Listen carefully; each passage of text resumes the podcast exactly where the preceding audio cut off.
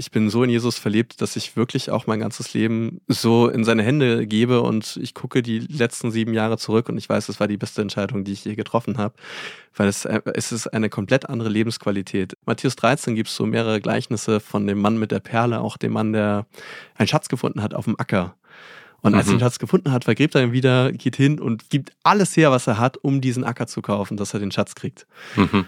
Und ich fühle mich genauso. Also ich habe so diesen Schatz gefunden und ich will, dass andere Leute den Schatz auch finden können. Und das Genialste auf der Welt ist, dieser Schatz ist gratis.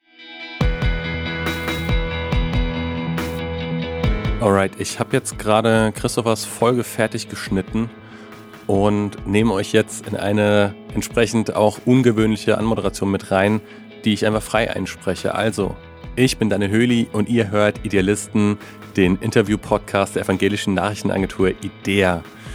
Heute spreche ich mit Christopher Schacht und ey, das ist wirklich ein krasses Gespräch. Hört es euch an bis zum Ende. Da sind so ein paar kleine Schmankerls überall hier und da versteckt. Ihr werdet sie entdecken, das lohnt sich und ich kann nur sagen, inhaltlich haben wir gesprochen über Potenzialentfaltung und Kindererziehung, finanzielle Freisetzung und ihre Einschränkungen, Philipp Mickenbecker und Lifeline, Beruf und Berufung, Wahrheit und Liebe, Dekonstruktion und natürlich Gottes Sohn. Und ihr merkt schon, das ist echt eine spannende Mischung und ich wünsche euch richtig viel Vergnügen und ein paar inspirierende, erhellende Momente.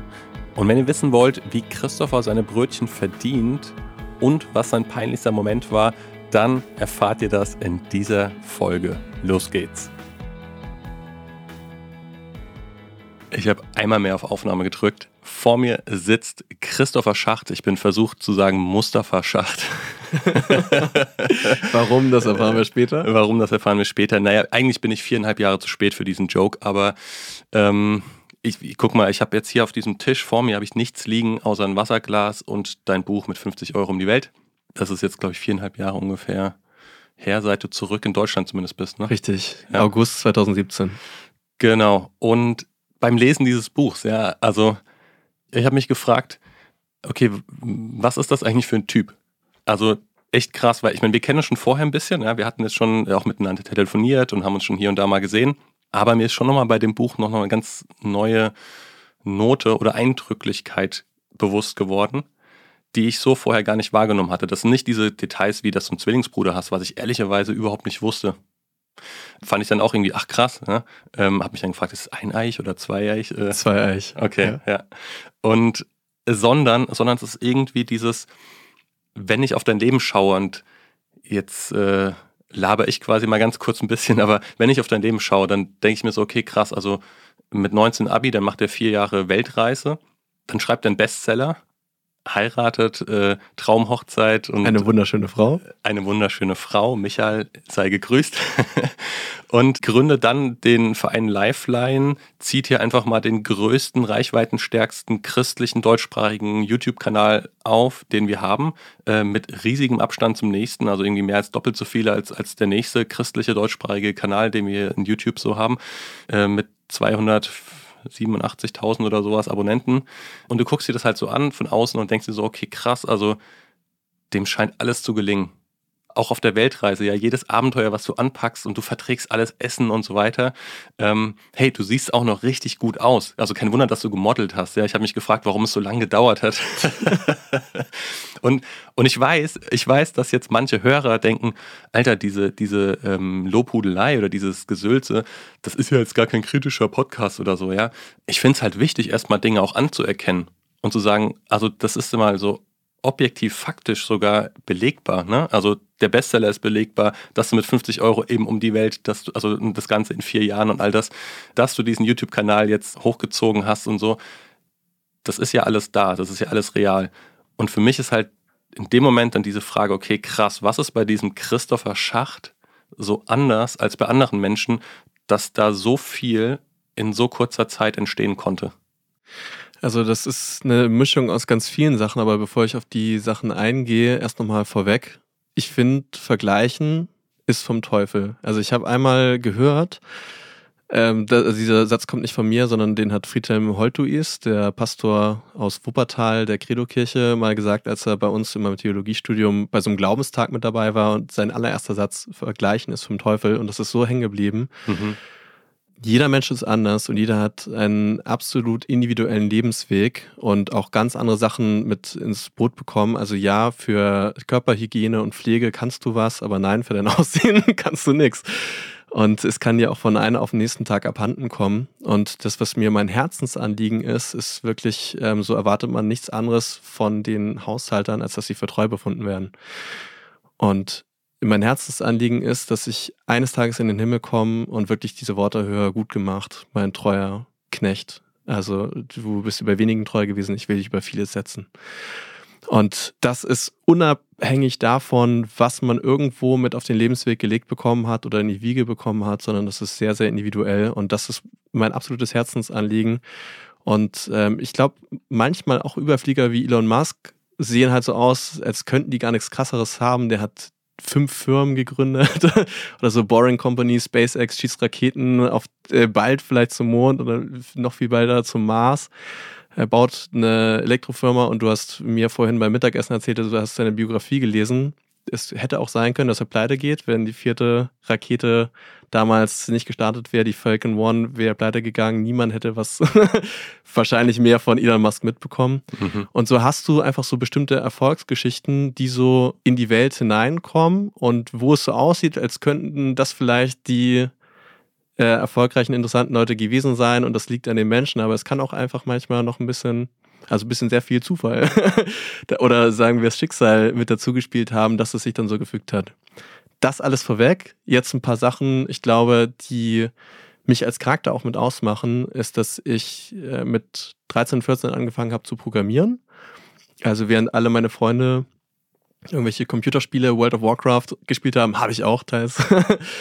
Allerdings habe ich die meiste Zeit am PC tatsächlich mit Programmieren verbracht. Also erstmal mit so einer kleinen Interpretersprache nennt man das, so was, was ganz Einfaches und dann mich immer weiter gesteigert, bis ich dann irgendwann diesen Maschinencode, der vor mir hatte und in Cracks, Reverse Engineering und all sowas mit eingetaucht bin. Und beim Programmieren hast du eine sehr analytische Vorgehensweise. Das heißt, du machst dir wirklich, das ist jetzt so in den letzten Jahren als Schlagwort First Principle Thinking so mitgekommen. Aber das heißt, du machst dir wirklich Gedanken über die fundamentalen Rahmenbedingungen und Faktoren, die damit reinspielen und bewegst dich dann innerhalb von diesem Rahmen und probierst dann diese Faktoren, wenn du so willst, gut zu spielen. Und ich glaube, das ist ähm, dieses analytische Vorgehen definitiv eine Stärke. Gleichzeitig habe ich ein Gedächtnis, in dem sehr viel hängen bleibt. das ist mir auch schon aufgefallen das kann auch eine Stärke sein, also bei sowas wie ein Buch zu schreiben. Ich habe dann ja probiert, dann einiges an Tiefgang auch mit reinzubringen. Mhm. Ähm, dann ist es auch so, dass ich da sehr fleißig bin. Also ich habe mir über Jahre Zeit genommen, auch viele Notizen gemacht und dann äh, Fleiß gepaart mit bleibt was hängen, plus dieses systematische Vorgehen. Und dann am Ende noch eine, wir haben hier eben gerade die Lampe ausgemacht, weil ich die Zimmerbeleuchtung dann fast ein bisschen ungemütlich fand. Also gepaart mit noch einem gewissen Sensibilität für andere Leute und Einfühlungsvermögen. Nicht, dass ich das jetzt pauschal gut hätte, aber so auf einige Faktoren. Sagen wir, ich bin ein Ästhet in gewissen Fragen und perfektionistisch auch veranlagt. Dann denke ich, gibt es eine Mischung, die ganz, ganz viel dazu beiträgt. Mega spannend, ja. Und also das sind ja mehrere Themen gleich, die sich daraus ergeben. Äh, vorweg vielleicht noch einmal von meiner Seite aus die Info. Ich habe tatsächlich jetzt zum ersten Mal vor mir liegend, ähm, wie gesagt, nichts. Also ich habe keine Fragen, ich habe keinen Kugelschreiber, kann mir keine Notizen machen und so. Weil als ich dein Buch gelesen habe, dachte ich mir so, okay, krass, der ist irgendwie so mutig, lässt sich so auf das ganze Unbekannte ein, ist so voll im Hier und Jetzt da. Und ich dachte mir, okay, das Geringste, was ich tun kann, ist der Versuch zu sagen, hey, okay, ich äh, werde jetzt einfach ohne Fragen in dieses Interview reingehen. Dich auch auf das Unbekannte einlassen. Ja, genau. So ganz am Ende steht, dein nächstes Ab also mein nächstes Abenteuer beginnt jetzt. Richtig. Jetzt haben wir auch ein. Für, genau, für mich ist das so ein, so ein, kleines Herzklopfen, weißt du, so, wo ich denke, so, huiuiui, das könnte natürlich auch. Aber, aber das Spannende ist halt genau da, also ne, damit es nicht missverständlich wird, mir ging es auch nicht darum zu vergleichen, aber schon anzuerkennen, was halt da ist. Und das ist halt schon das ist halt schon, finde ich, auffallend zumindest. Ja, also, und das finde ich auch okay. Ich finde es erstmal okay, das zu benennen.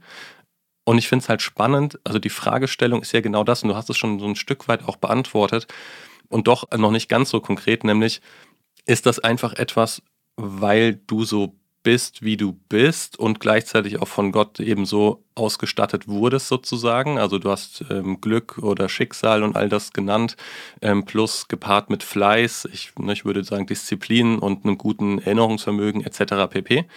Oder ist es auch etwas, was für uns in Anführungszeichen, die jetzt halt nicht den reichweitenstärksten YouTube-Kanal haben, also ich will es nicht vergleichen, aber ich will erstmal sagen, das ist eine andere Baustelle, ist es für uns auch erreichbar, Komma, wenn, Punkt, Punkt, Punkt. Also meine Frage ist ja nicht zu sagen, jetzt lass uns, wir wollen jetzt auch hier im Wettbewerb treten, sondern meine Frage ist, jeder für sich, wie, wie kann ich mein maximales Potenzial entfalten, das Gott in mich reingelegt hat. Ne? Und, und so, wie ich dich wahrnehme, würde ich sagen, du scheinst sehr viel davon zu entfalten. Und das Spannende für mich ist halt hinzuschauen, zu sagen, was hat dazu geführt, dass es zu dieser Potenzialentfaltung kommen konnte. Das würde ich gerne adaptieren. Also davon würde ich gerne mhm. von dir lernen. Also jeder von uns hat, wie du es gerade gesagt hast, Potenzial von Gott bekommen und hat eigene Gaben. Und wenn du so möchtest, du hast ein Blatt von bestimmten Karten auf der Hand. Und wie du diese Karten jetzt spielst, das ist eine Sache, die du lernen kannst. Und es gibt diesen äh, Seven Habits of Highly Effective People von Stephen Covey, hast du vielleicht mal gehört. Da, also Liegt die, bei mir im Büro drüben, ja. Ja, genau, richtig. Also wie, sieben Regeln der Effektivität oder wie heißt das auf Deutsch? Ich weiß nicht, ich habe es auch auf Englisch. Oder sieben Prinzipien der Effektivität. Da nennt er eines und das heißt äh, Sharpen the Saw. Also schärfe die Säge. Und möchte damit hervorholen, wenn du jetzt viele Bäume fällen willst, dann heimerst du nicht einfach oder siegst drauf los wie ein Bekloppter, sondern du nimmst dir Zeit, erstmal deine Säge zu schärfen und wenn du sie dann ansetzt, dann wirst du auch mit sehr viel weniger Aufwand dann den Baum umkriegen. Und ich glaube, dass wir in unserem Alltag uns nicht genug Zeit nehmen, auch wirklich spezifisch die Karten, die wir auf der Hand haben, weiter zu feilen und die Sägen praktisch, die uns in der Hand liegen, zu feilen. Und das ist bei mir richtig eine Gewohnheit geworden. Also wenn du etwas in deinem Leben etablierst, dann wird erstmal eine Regelmäßigkeit daraus und aus einer Regelmäßigkeit eine Gewohnheit und aus einer Gewohnheit eventuell ein Lebensstil und eine richtige Charaktereigenschaft, die zu dir gehört. Und das ist bei mir so geworden, dass ich das kultiviert habe, dass ich mir kaum Unterhaltungssachen irgendwie einfach so anschaue. Also keine Computerspiele, kein Fernsehen. Wir haben keinen Fernseher zu Hause sondern ob das jetzt beim Autofahren ist, wenn ich jetzt nicht bete, dann höre ich mir irgendwelche Sachen an, die mich irgendwie weiterbringen in dem, was ich mache und mich bilden. Und nach einer Weile wird das auch zu einer Form von Unterhaltung, weil Lernen macht Spaß. Also wenn man nicht mehr in diesem ständigen, ich sag mal, Ablenkungsrausch gefangen ist, sodass du dich von den Eindrücken, die auf dich einprasseln, so lenken, leiten lässt und in so einem Strom wirklich mitreißen lässt von einer kleinen Unterhaltungsinsel zur nächsten, sondern das so aktiv eingeplant hast, wo du denn lang gehst und in welchen Hafen du einläufst, um dann deine, deine Segen da zu schärfen, dann wird das, glaube ich, relativ natürlich und bringt dich dann weiter. Also wir haben alle nur 24 Stunden, aber du kannst diese 24 Stunden entweder vorüberziehen lassen oder du kannst sie gut nutzen, mhm. um dann eben diese Gaben, die du hast, weiterzubringen. Und übertragen wir es auf sowas wie Kamera. Ich hatte überhaupt gar keine Ahnung, wie sowas funktioniert. Als ich nach Hause gekommen bin auf die Weltreise, habe ich das allererste Mal mir einfach eine geholt, weil ich wusste, okay, das hat Gott vor. Das liegt so auf meinem Weg, also bringe ich mir das bei. Ich habe mir dann die Bedienungsanleitung durchgelesen. Also wow. wirklich, ist, ja. Okay. Damals war Michael noch nicht meine Frau, aber sie war gerade im selben Zimmer, als ich das dann ausgepackt hatte. Also, weil 350 Euro irgendwie so eBay Kleinanzeigen äh, war viel Geld als Student dann für so eine Kamera und mhm. dann habe ich mir das Ding durchgelesen und sie meinte, willst du das nicht jetzt nicht erstmal ausprobieren und damit rumlaufen und irgendwie Fotos machen und dann und dann gucken wir halt, wie es aussieht und ich meinte, naja, ich muss ja erstmal so die Theorie dahinter kennen, da kommt wieder der Informatiker durch mhm, mh. und das Ganze und äh, ja, so diese systematische Vorgehensweise, sich technisch zu verbessern. Jetzt nehmen wir als äh, letztes Beispiel dafür Musikinstrumente. Es gibt Leute, die bringen eine natürliche Begabung mit, eine musische Begabung. Die müssten auch kein Notenspielen lernen oder niemals eine Instrumentstunde gehabt haben. Und trotzdem, wenn du beides zusammenpasst, du hast eine hohe musikalische Begabung mit einer technischen Finesse, dann kommen meistens Starmusiker bei raus. Und das heißt jetzt nicht, dass ich in irgendeiner Form äh, ein hohes Niveau an Professionalität erreicht hätte, aber wenn man sich diese Mühe gibt, von dem Punkt aus, von dem man losstartet, dann glaube ich, kann man trotzdem ganz schön weit kommen. Punkt. Das ist, das, das ist so übertragbar für alle. Und äh, auch das nochmal wieder ein Ticken relativiert. Also du hast gesagt, Aussehen. Es ist leider statistisch so, dass Leute, die besser aussehen, erfolgreicher sind. Mhm. Es ist so, dass statistisch, dass Leute, die aus Familien kommen, die gebildet sind, selber auch gebildeter wirken. Also es gibt eine ganze Menge Faktoren, für die kannst du nichts. Die sind damit hingegeben, aber es gibt auch eine ganze Menge Faktoren, für die kannst du was. Mhm.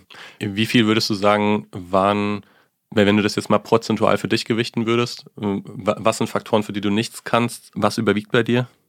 Ähm, wie meinst du? Also, also hast du mehr dieses Fleiß, eigene Kraft, eigene Disziplin, eigene Anstrengung oder hast du mehr dieses, naja, ich sehe halt gut aus, habe halt ein gutes Erinnerungsvermögen und habe vielleicht auch diese Bereitschaft, mich auf Abenteuer einzulassen oder, oder so? Also was, also was ist, ja, wobei das ist ja wieder schon äh, auch eigenes äh, Entscheiden, aber ich habe mir mal eine Liste gemacht auf meiner Reise, als ich mir Gedanken selber über Highly Effective People gemacht habe.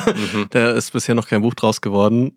Vielleicht eines Tages habe ich mir geschrieben, was, also aufgeschrieben, so was Menschen erfolgreich macht. Und gleich Nummer eins, wenn wir jetzt mal den spirituellen Teil weglassen, der finde ich noch ganz maßgeblich vor allem anderen steht, ist, denke ich, Leidenschaft. Also stehen die Leute da vom ganzen Herzen hinter? Sind die auch bereit, dafür zu leiden und die Extrameile zu gehen?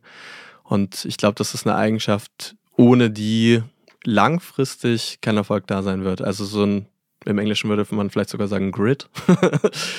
Dieses, äh, weil du so leidenschaftlich und passioniert bist, dass du dran bleibst und auch alles das, was damit kommt, mit in Kauf nimmst. Und dann, ja, das zweite ist tatsächlich auch mit Einstellungen. Wie gehst du mit Fehlern um? Wie gehst du überhaupt generell mit Umständen und Problemen, die auf dich zukommen, um. Und auch diese Einstellung, ich will mich immer weiter verbessern, ist eine Einstellung.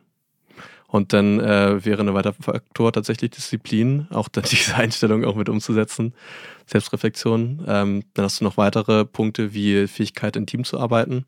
Das ist zu einem Teil mit angeboren, zu einem Teil mit angelernt, weil du alleine niemals das weit bringen wirst. Also früher oder später musst du mit anderen Leuten im Bereich kommen und da bin ich auch noch viel am Lernen, muss ich dazu sagen. Da habe ich auch am meisten Schiss vor. So. Okay. Ja, okay. Das sagst du ja jetzt heute sehr reflektiert. Ja, kannst du dazu eine Antwort finden? Hättest du das damals mit 19 nach dem Abi auch schon gekonnt? Welches spezifisch gekonnt? Oder diese, diese Sachen? Also dieses, dieses, worauf kommt es an? Dass ich mein Potenzial maximal entfalten kann, dass mir vielleicht im weitesten Sinne vielleicht auch das Leben gelingt, sozusagen? Also was ich mit 19 auf jeden Fall schon wusste, ich habe als, wir haben alle so Abi-Songs bekommen, also bei der Zeugnisübergabe. Und ich wollte, probier's mal mit Gemütlichkeit. Das hat dann leider jemand anders genommen, deswegen konnte ich das dann nehmen. Dann habe ich Take 5 genommen von Dave Brubeck Orchester. Vielleicht kennst du das, dieses so ein cooles Jazzstück. Take Five, nee. Ja, okay. Fand ich einfach lässig. Aber äh, eigentlich war das meine Nummer zwei. Also meine Nummer eins war dieses Probier's mal mit mhm. Gemütlichkeit. Weil ich mir zu dem Zeitpunkt schon sicher war, da hatte ich mir auch schon mal Gedanken so ein bisschen übers Leben gemacht, war aber noch nicht so richtig Christ, so wie ich es jetzt bin. Äh, hatte schon an Gott geglaubt, äh, war damals als Kind getauft worden, aber habe nicht aus eigenem Willen und Überzeugung auch eine Gottesbeziehung geführt. Und trotzdem war ich da schon der Überzeugung, es ist super wichtig, dass du das machst, was mit deinem Herzen vereinbar ist und nicht das, was dir am meisten Kohle bringt. Und wenn man jetzt Leute fragen würde, die erfolgreich sind in etwas, was sie aufgebaut haben, ich glaube, dann hast du eine sehr hohe Schnittmenge an Leuten, nicht nur, aber ganz hoch, die das nicht fürs Geld machen, sondern aus Überzeugung das ist ein Punkt, den hätte ich damals schon so gesehen. Die anderen Sachen kamen dann auch mit der Reise und Reflexion. Dann lass mich nochmal mehr in deine Kindheit-Jugend eintauchen. Ja. Weil du hast, du, also einer der ersten äh, Sachen, die du gesagt hast, ist das Programmieren, das du dir mit 14 oder was war es, beigebracht hast. Ja, sehr nerdig. So, genau, sehr nerd. Also diesen nerdigen Teil zum Beispiel finde ich ja auch faszinierend, dass du auf der einen Seite scheinst du ja wirklich mit jedem gefühlt gut zu können. Also so total der People Skills und, und, und ganz viel am Connecten und so. Ich bin nur mäßig musisch begabt. Also ich spiele Klavier, aber meine Frau spielt es wesentlich besser als ich. Klavier? Ja. Ja, ich, also mir, okay. Jetzt, jetzt einfach als Beispiel. Also es gibt auch viele Sachen, die ich nicht gut kann. Ja, okay, aber du kannst gut mit Menschen auf der einen Seite und auf der anderen Seite äh, hast du aber auch dieses Nerdige. Also es gibt ja häufig gibt es ja so entweder oder, so dieses, und du hast irgendwie beides. Deswegen meine ich ja so, da, bei dir kommt sehr viel zusammen, was man halt so nicht so oft antrifft, ja. steht trotzdem manchmal in Konflikt. Also es ist witzig, das ist absolut tagesformabhängig. Aber manchmal habe ich ein sehr gutes Feingespür, auch für Zwischenmenschliches, was abgeht. Und manchmal bin ich der Elefant im Porzellanladen. Also wo ich wirklich, gerade wenn ich unausgeschlafen bin. Und dann am besten wandere ich dann noch mit meinen Gedanken in irgendein so nerdiges Thema ab und denke dann über KI-Algorithmen und Transformer-Modelle oder sonst was nach. Und dann, ja, vergiss es. Dann kommt meine Frau nach Hause und die hatte vielleicht einen schlechten Tag und ich soll das ihr anspüren und sie fragen, hey mein Schatz, was liegt dir auf dem Herzen, wie geht's dir? Und äh, es kommt einfach nur so, ach, ich muss später noch das und das machen und so, wir sehen uns bald. Keine Ahnung, aber so völlig überrannt. Okay, du hast jetzt darauf hingewiesen, es kommt beides du, bist vor. nicht, du bist nicht perfekt. Das ehrt dich und das ist auch, glaube ich, nur logisch.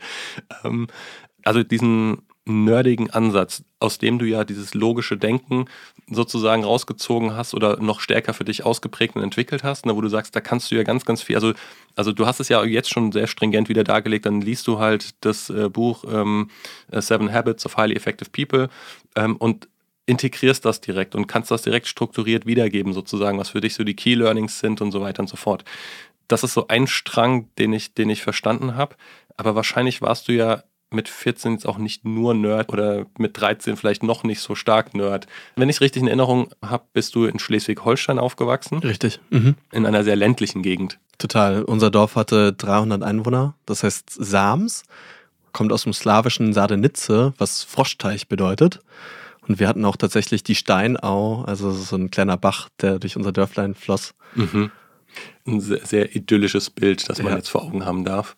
Und da bist du zum Beispiel auch geritten. Ja, richtig. Das heißt, ihr hattet eigene Pferde? Genau, meine Eltern, also mein Vater ist auf dem Bauernhof groß geworden. Mhm. Mein Opa war erfolgreicher Springreiter und ist mein Vater schon damals mit den Springpferden von seinem Papa immer über die Gatter am Weidezaun dann gesprungen und also es durfte er gar nicht, hat dann Ärger dafür bekommen, aber es war trotzdem eine Leidenschaft da, die ihm, wenn du so willst, in die Wiege gelegt worden ist und das hat er dann auch weiter vererbt an uns. Wir hatten erstmal keine Pferde, sondern nur Reitunterricht.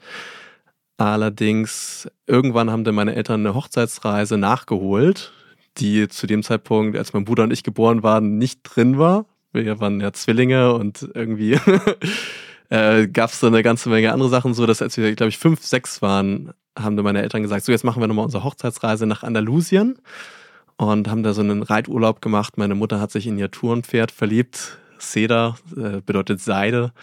Und dann meinte mein Vater, ah ja, aber ein Pferd ist zu einsam, wir holen noch ein zweites mit, hat sich dann eins ausgesucht und so kamen wir an die ersten zwei und dann wurden das Stück für Stück immer mehr und irgendwann waren wir bei elf. Wow, okay. Also wir haben dann Pferde geschenkt bekommen, die nicht mehr gut gingen. Dann haben meine Schwester und mein Vater mit Kutschen angefangen und dann kamen da irgendwie noch zwei Friesen mit dazu. Dann war irgendwo ein Hengst und dann wurde ein Pferd gedeckt, dann kam Fohlen. Also ja, es eskalierte dann.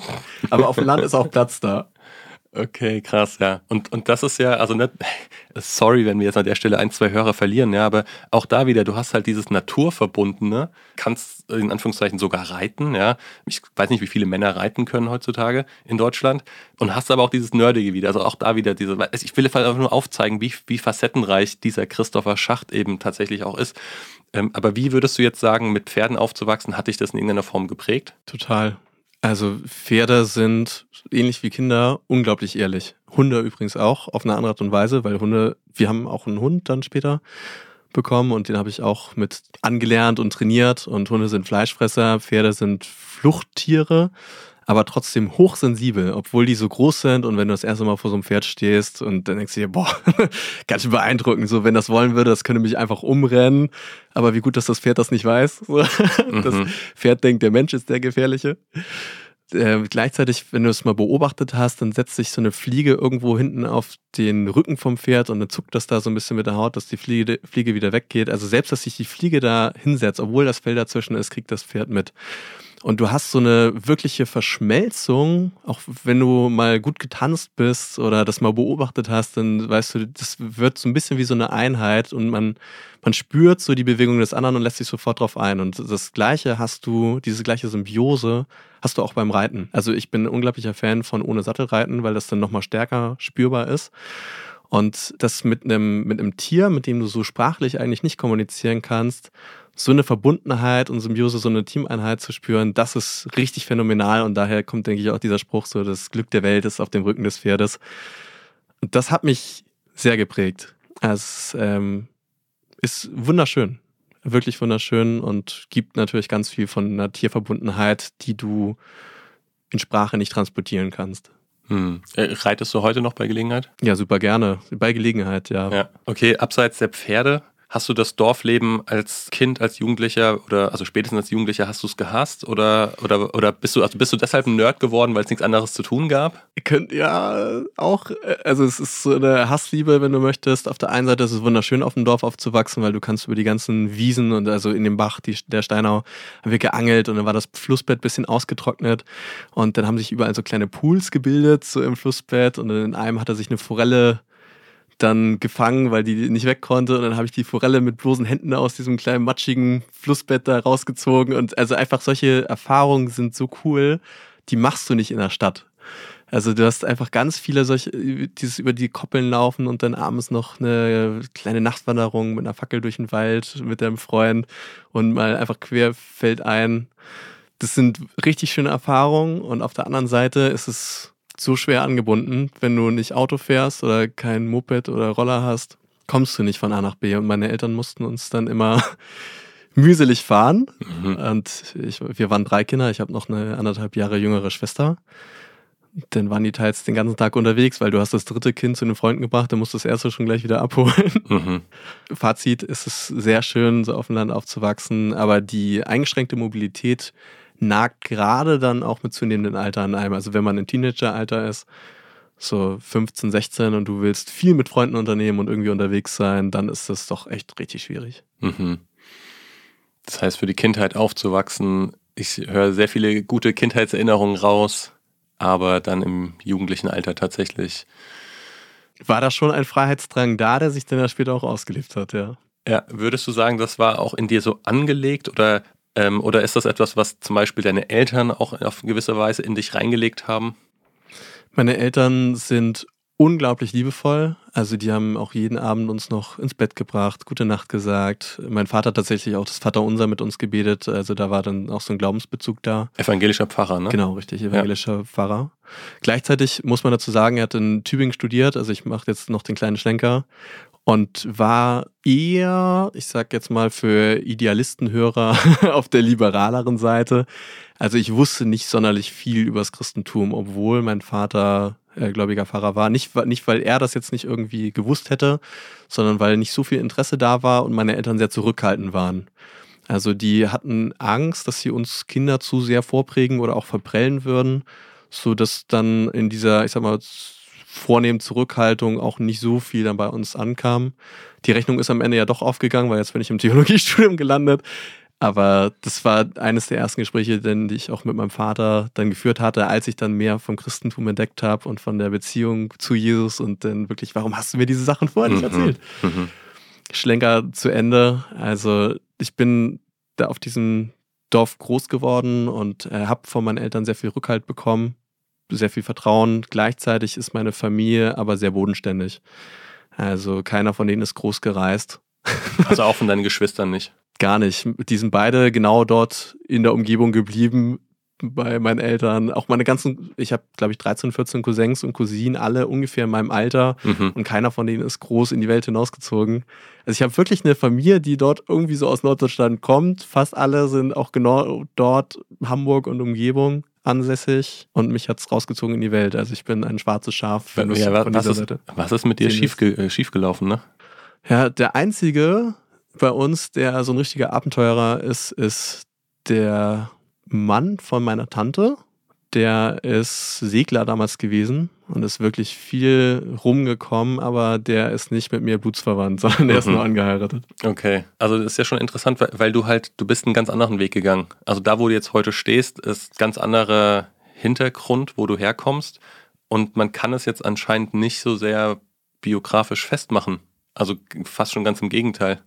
Ja, ich würde sagen, und so sehe ich das auch, dass es tatsächlich Gott gewollt war. Mhm. Also, dass Gott mir diese Leidenschaft gegeben hat. Aus irgendeinem Grund wollte er diesen Weg mit mir und aus irgendeinem Grund hat er mich dann als einziger aus unserer Familie in die Welt gezogen. Rausgerufen.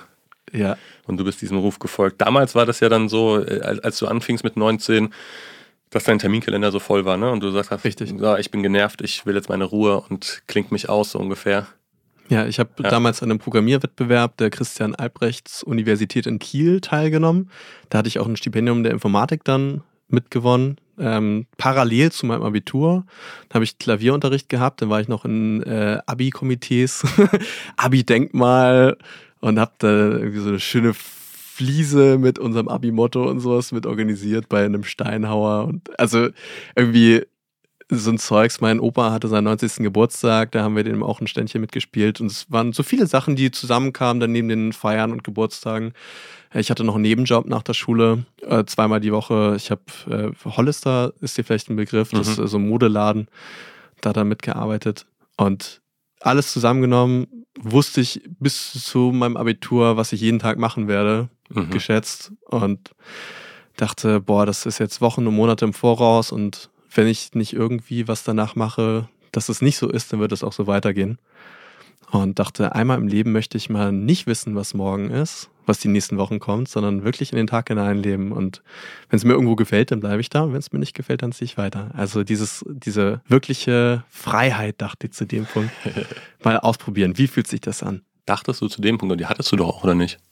Ja, es ist eine Freiheit von Möglichkeiten, aber mit diesen Freiheit von Möglichkeiten kommen auch wieder Einschränkungen. Also wenn du dann in Amsterdam bist und du weißt nicht, wo du schläfst und was du essen sollst, könnte man jetzt sagen, okay, du bist ja wahnsinnig frei, aber gleichzeitig musst du dich jetzt halt genau darum kümmern, dass du irgendwie was zu essen kriegst oder einen Schlafplatz findest, einen Job. Und ich glaube, das vergessen ganz viele so in diesem Ruf nach Freiheit, dass sie denken, wenn ich nur ganz viele Möglichkeiten habe und machen kann, was ich will, dann bin ich wirklich frei. Aber ich glaube, dass Freiheit auch eine Einschränkung sein kann. Also Freiheit nützt dir nur dann was, wenn du eben tun kannst, was du möchtest. Mhm. Was du wirklich möchtest und was dich, glaube ich, auch zu einem inneren, tiefen Glück führt. Und ich denke, das ist auch die biblische Definition von Freiheit. Also du hast ja in Johannes 8, wenn ihr, äh, wenn ihr in meinen Worten bleibet, dann werdet ihr die Wahrheit erkennen und die Wahrheit wird euch frei machen. Also zu sehen, wo mein Weg in Gott ist und zu sehen, wow, das ist wirklich der Weg, den ich gehen will.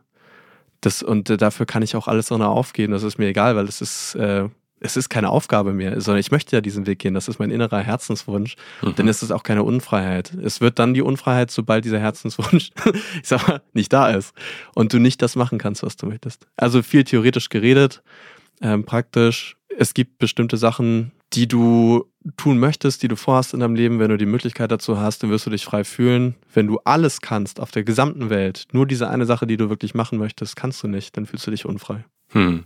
Wie fühlst du dich heute? Frei, absolut, total. Ja. Und gesegnete. Hätte ich ja auch so vermutet. Ähm, wie sieht in dieser Freiheit, die du heute empfindest, wie sieht dein Terminkalender heute aus? Voll. ja, doch, sehr voll.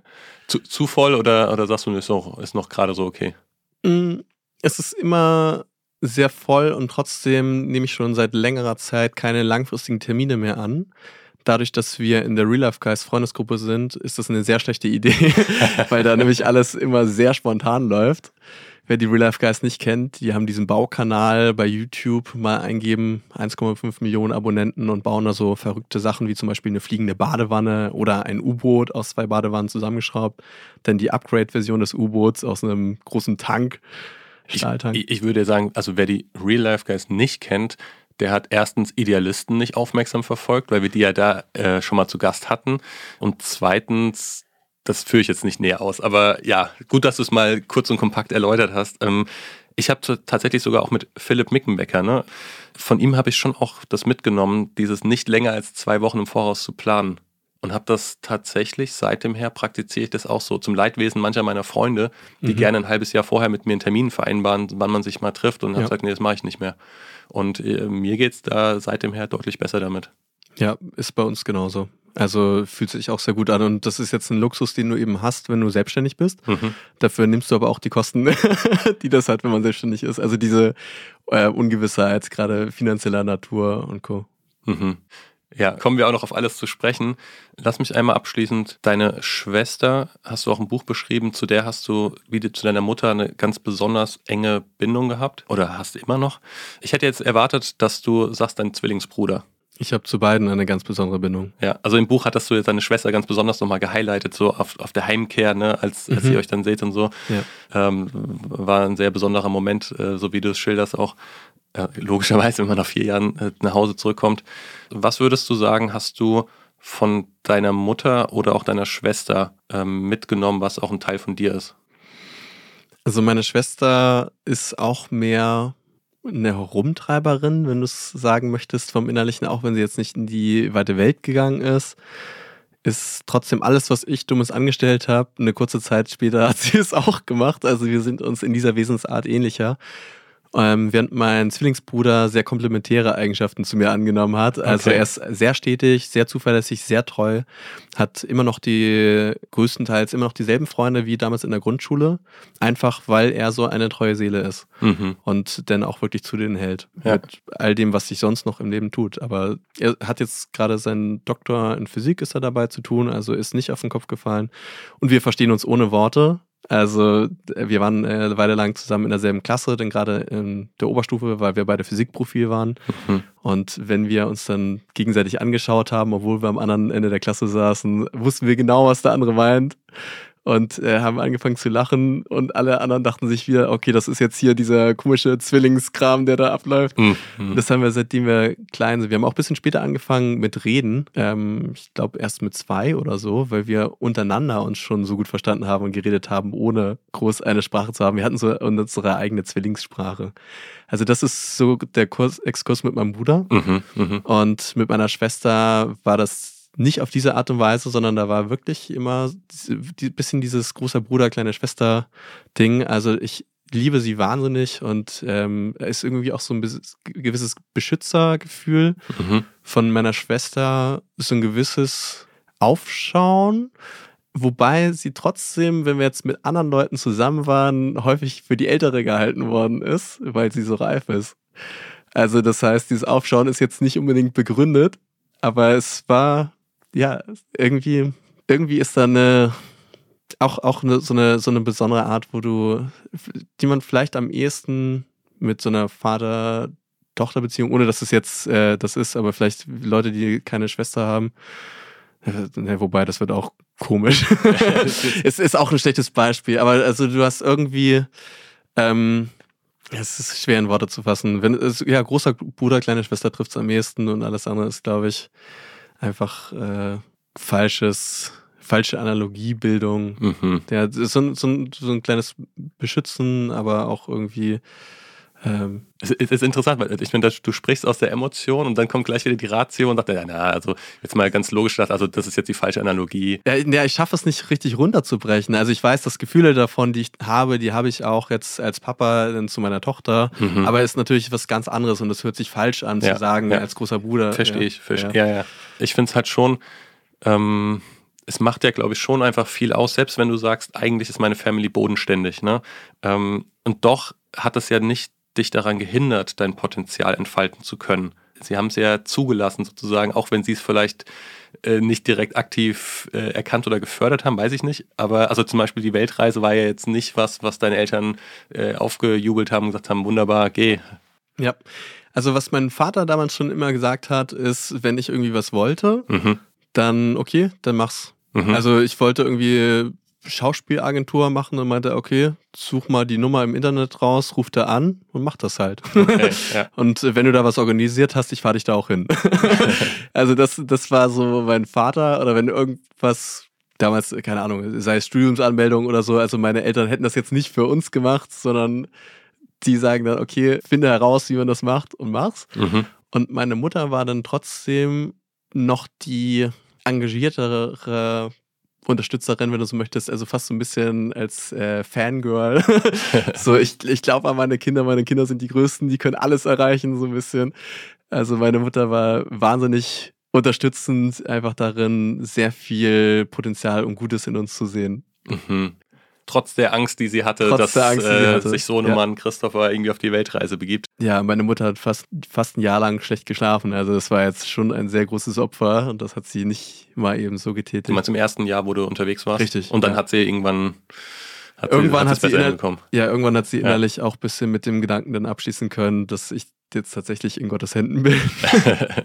okay, das ist einfach voll schön, weil ich glaube schon, dass viele von uns haben halt so eine Kindheit oder solche Eltern nicht erlebt. Mhm. Und ich finde schon, dass das einen riesen Unterschied ausmacht. Riesig. Also ich hätte das, so mit so einer Weltreise verbindet man ja sehr viel Mut. Mhm. Und diesen Mut hätte ich ganz ehrlich nicht gehabt, wenn meine Eltern nicht da gewesen wären. Mhm. Also diesen Rückhalt zu haben, dass du unterbewusst irgendwie so denkst, ähm, ich habe da so eine, so eine Basis, so ein festes Fundament.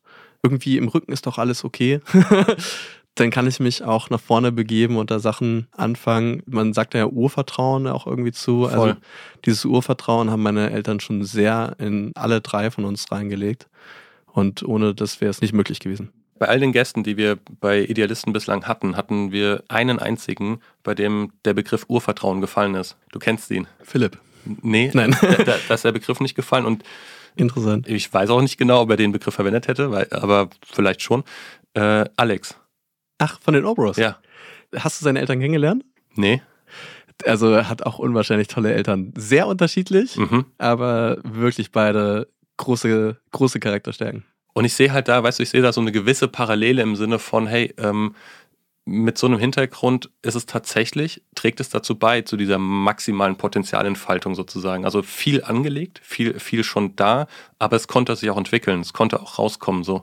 Ich finde das so schön und wertvoll und deswegen ist mir das eigentlich wichtig, dass das deutlich wird an der Stelle. So ja. was einfach gesunde Eltern irgendwie ausmachen können, die, die liebevoll ihren Kindern begegnen und das so weitergeben oder ermöglichen können, ja. Unwahrscheinlich. Ich war mal in Peru auf meiner Reise, habe da ein, eine Familie kennengelernt, die auch richtig toll war.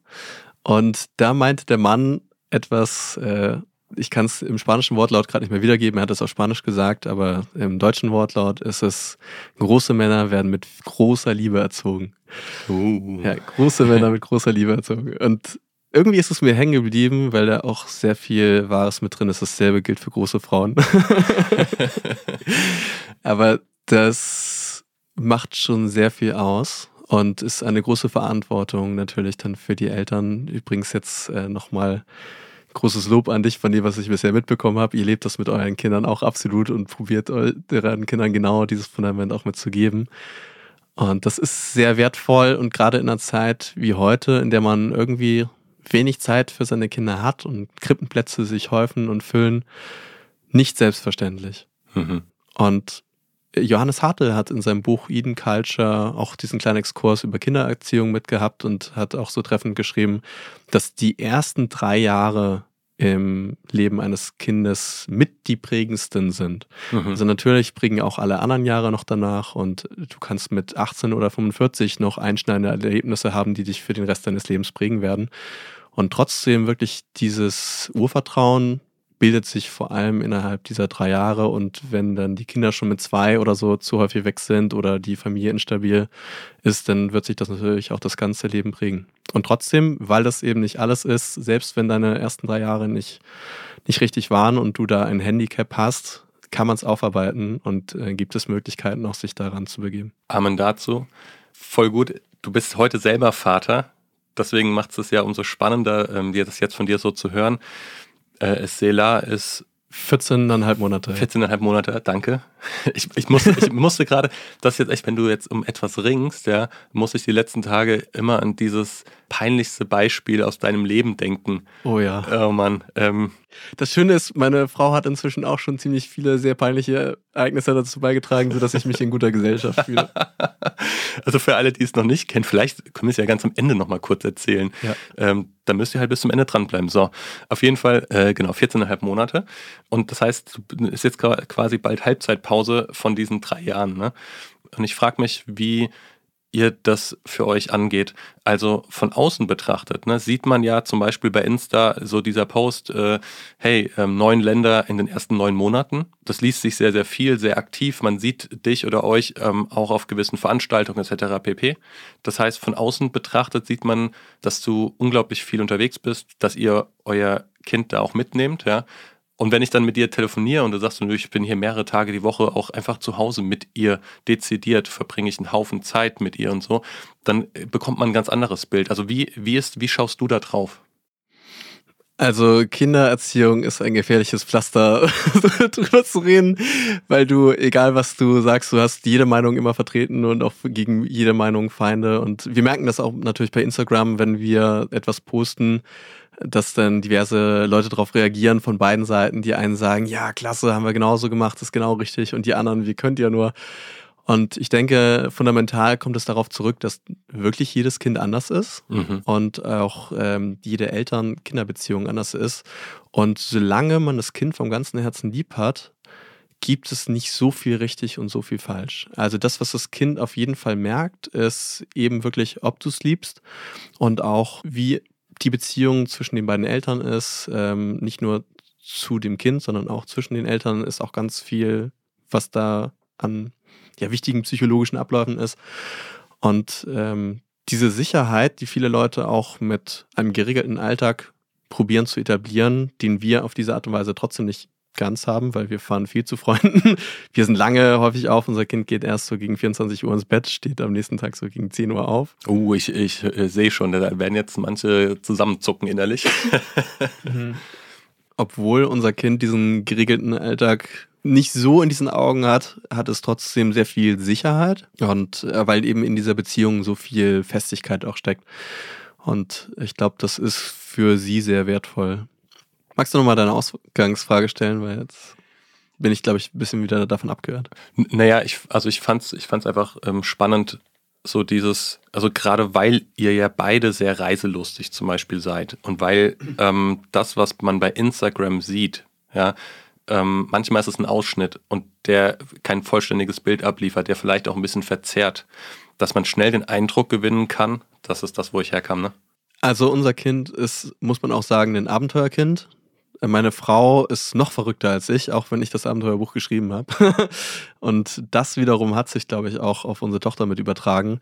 Das heißt, wenn die länger als zwei Stunden zu Hause ist, dann holt die ihre Jacke, ihre Schuhe und bringt die zu uns und will, dass wir ihr das anziehen, damit wir mit ihr rausgehen. Und das heißt, kaum hat sie laufen gelernt, ist jetzt hier Jacke, ja, genau. Schuhe raus. Richtig, aber das ging auch schon vorher, auch schon als sie krabbeln konnte. Okay, oder sonst okay. davor hat sie zur Tür gezeigt. Also dann immer so, äh, äh. Mhm, mhm. also sie braucht das. Es gibt Kinder, wenn die zu viele Eindrücke um sich herum haben, dann fangen die an zu schreien mhm. und dann wird ihnen das zu viel und die brauchen Rückgezogenheit und Ruhe. Mhm. Und bei Sila ist es häufig das Gegenteil, dass die möchte, dass irgendwie Action passiert und was erlebt. Also wirklich von Anfang an. Das ist krass. Vielleicht hast du es auch so erlebt, aber ich hatte schon von Tag 1 und 2 das Gefühl, die groben Charakterzüge meines Kindes zu kennen. Also ich hatte damals frisch geboren dann unsere Tochter auf dem Arm. Mhm. Und ich hätte dir, also ich habe zu dem Zeitpunkt schon gesagt, Michael, ich kann dir sagen, die ist dickköpfig. also schon allein an der Art und Weise, so wie sie geschrieben hat, sie ist gleichzeitig absolut sozial aufmerksam und irgendwie eine outgoing mhm. äh, Person, auch in äh, gewissen Form ehrgeizig. Äh, es wird sicherlich geschickt sein und also diese, diese ganzen Sachen, also das sind so grobe Charakterzüge, aber das hat sich schon direkt am Anfang mit bemerkbar gemacht durch Kleinigkeiten und das hat sich bis jetzt auch bewahrheitet. Krass. Also kann ich ehrlicherweise so nicht behaupten, dass ich das so im ersten oder zweiten Tag jetzt gespürt hätte ja, finde ich aber faszinierend zu hören. Mal gucken, wie das mit eurem zweiten herzlichen Glückwunsch, das unterwegs ist. Ja, danke. Äh, wie das dann werden wird, ob du, ob du dann merkst, oh, das wird ganz anders auf einmal. Ähm. Richtig. Ja. da sind auch unsere Freunde gespannt. Also unsere Freunde spiegeln uns auch häufiger und sagen, ja, jetzt ist es ja alles ganz einfach, wenn euer Kind sowieso immer mit unterwegs sein will, aber jetzt stellt euch mal vor, ihr kriegt ein zweites Kind, das genau das Gegenteil davon ist. Mhm. Dann wird das sehr herausfordernd. Also bei uns war es tatsächlich umgekehrt halt, ne, dass der erste schon eher derjenige war, der, der hat die Ruhe gebraucht. Das heißt, wir mussten uns sehr stark zurücknehmen, um uns auf, auf das Kind einzulassen. Äh, und ja, das zweite ist dann tatsächlich ganz anders gewesen. Ähm, muss aber nicht so sein, ne? Kann ja sein, dass ihr zwei outgoing Kinder bekommt. Ja, wir nehmen alles dankbar an. Also ob gesund, ob nicht ganz so gesund. Natürlich alle Eltern wünschen sich erstmal gesunde Kinder, aber jedes Kind ist ein Geschenk. Also unglaublich. Und jedes Leben ist Gott gewollt. Insofern nehmen wir, was wir kriegen, ja.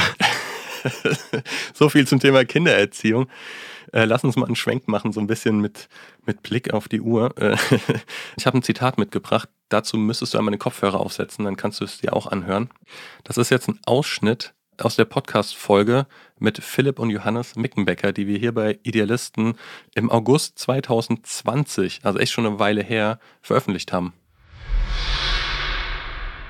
Dann habe ich auch lange dafür gebetet, auch wir zusammen, ja, Gott, wie soll das aussehen und so. Und äh, jetzt ist es voll verrückt gekommen, dass wir mit dem Christopher Schach, der diesen Bestseller geschrieben hat, mit 50 Euro um die Welt und, und auch noch teilweise jetzt mit Samuel Koch zusammen diesen neuen Kanal aufmachen, der heißt Live Lion, also ein bisschen so wie den Rettungsanker Live Lion und auch dieser Löwe mit drin eben. Und ähm, so ein bisschen Wortspiel, genau, hat sich der Christopher ausgedacht. Fand ich voll cool. Und ähm, da wollen wir einfach so ein bisschen die Hintergrundgeschichten, zum Beispiel anfangen mal mit der Geschichte, wo Feuer vom Himmel gefallen ist, also mit diesen Raketen die Geschichte, wo ich dir einfach jetzt mal zum Beispiel erzählt habe und ähm, das werden wir jetzt demnächst mal hochladen. Genau. Also ich ähm, weiß es nicht, ob dir das überhaupt bewusst ist, aber tatsächlich, meines Wissens nach, hatte Philipp zu dem Zeitpunkt, als wir den Podcast aufgenommen haben, quasi exklusiv der Weltöffentlichkeit erstmals präsentiert, dass es diesen Lifeline-Kanal geben wird. Und wir haben es bei Idealisten quasi dann zum ersten Mal äh, aufgegriffen und auch medial, ich glaube sogar in der Meldung dann mit erwähnt. Wow. Ja. ja. ist das so, also, aber es ist auch spannend, oder? Was dann aus so einem Video, ja, werden wir mal veröffentlichen, was da so geworden ist, wenn, wenn du drauf zurückschaust. Ja, total. Also ich habe seit 2015 von Gott aufs Herz gelegt bekommen, so einen YouTube-Kanal zu machen. Also ich wusste schon, Weltreise abschließen wird auf dem Plan stehen, Studium machen, Buch rausbringen und dann einen YouTube-Kanal, mhm. auch irgendwo. Deswegen hatte ich mir damals dann auch die Kamera mitgeholt und das kam nicht so richtig ins Laufen und dann hat Gott so die Fäden geknüpft und wir haben über Bekannte aus ICF Karlsruhe dann irgendwann den Anruf bekommen, hey, Christopher, da bei euch in der Nähe, da ist irgendwie so ein YouTuber, der hat sich bei unserem Ableger da in Heidelberg taufen lassen wollt ihr den nicht mal kennenlernen, weil der hatte gesagt, Heidelberg ist immer so weit zum Fahren und irgendwie sucht er nach Anschluss in seiner Nähe. Und wir haben mal auf die Website geguckt, im Impressum steht nämlich Erzhausen. Also da, wo wir auch wohnen, also mhm. eigentlich irgendwie so dasselbe Dorf. Hat sich herausgestellt, das war nur der Webdesigner, der in, der in Erzhausen gewohnt hat. Aber Philipp und Johannes haben 20 Minuten von dort gewohnt, also trotzdem noch erreichbar. Und dann haben wir uns das erste Mal getroffen, sofort mögen gelernt und dann kam das so Stück für Stück. Und ja, zu dem Zeitpunkt war Philipp noch ganz frisch im Glauben. Wir haben einen, einen Hauskreis gegründet, weil er auch auf dem Herzen hatte, seinen Freunden mehr mit diesem Thema in Berührung zu bringen.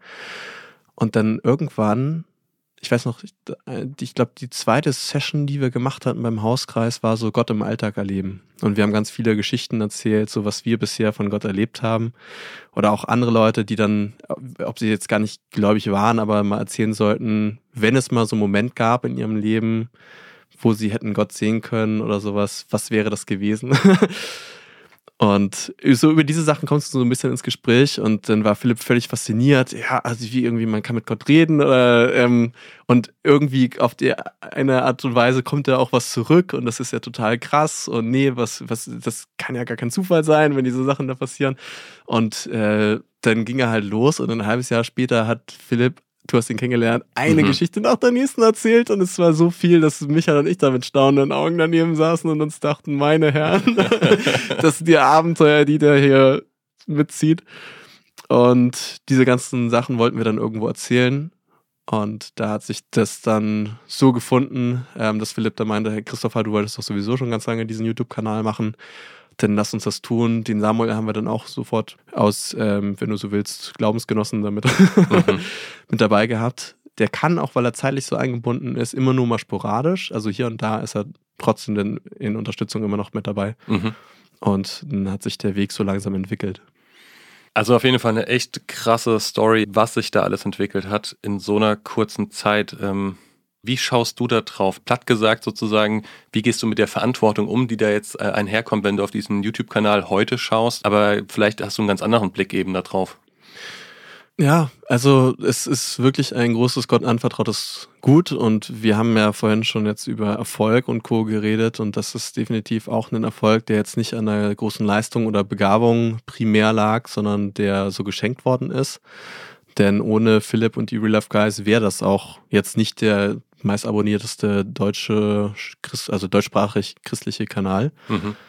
Ähm, ich weiß noch, als wir damals auf diese Islandreise gefahren sind, musste ich mich bei meinem Studium entschuldigen, ähm, weil das keine staatliche Universität ist, sondern ein theologisches Seminar und äh, trotzdem BAföG anerkannt und das BAföG-Amt meckert rum, wenn die Studenten nicht auch ein Mindestmaß damit legen, mhm. also so, so an den Stunden mit belegen. Und deswegen musste ich mich abmelden und habe dann meinem Rektor da geschrieben. Ähm, von, deinem, von deinem Studium musstest du dich abmelden. Ja, für, die, für den Zeitraum. Ach, also du okay. musst, du, ja. praktisch, du durftest nur mit gutem Grund entschuldigt ja. fehlen. Ja.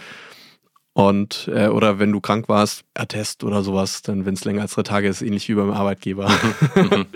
also einfach damit das BAföG ähm, das nicht aberkennt. Mhm. Und äh, ich weiß noch, dass ich damals in der E-Mail, da gab es noch nicht ein einziges Video von Lifeline, hatte ich aber geschrieben, dass wir vorhaben, diesen Kanal mitzumachen. Und das äh, erstmal aus rein menschlicher Perspektive ist es genau das Richtige, jetzt mit Philipp, der Krebs hat, da mitzugehen. Und weil er so ein guter Freund ist und es fühlt sich einfach falsch an, das nicht zu tun.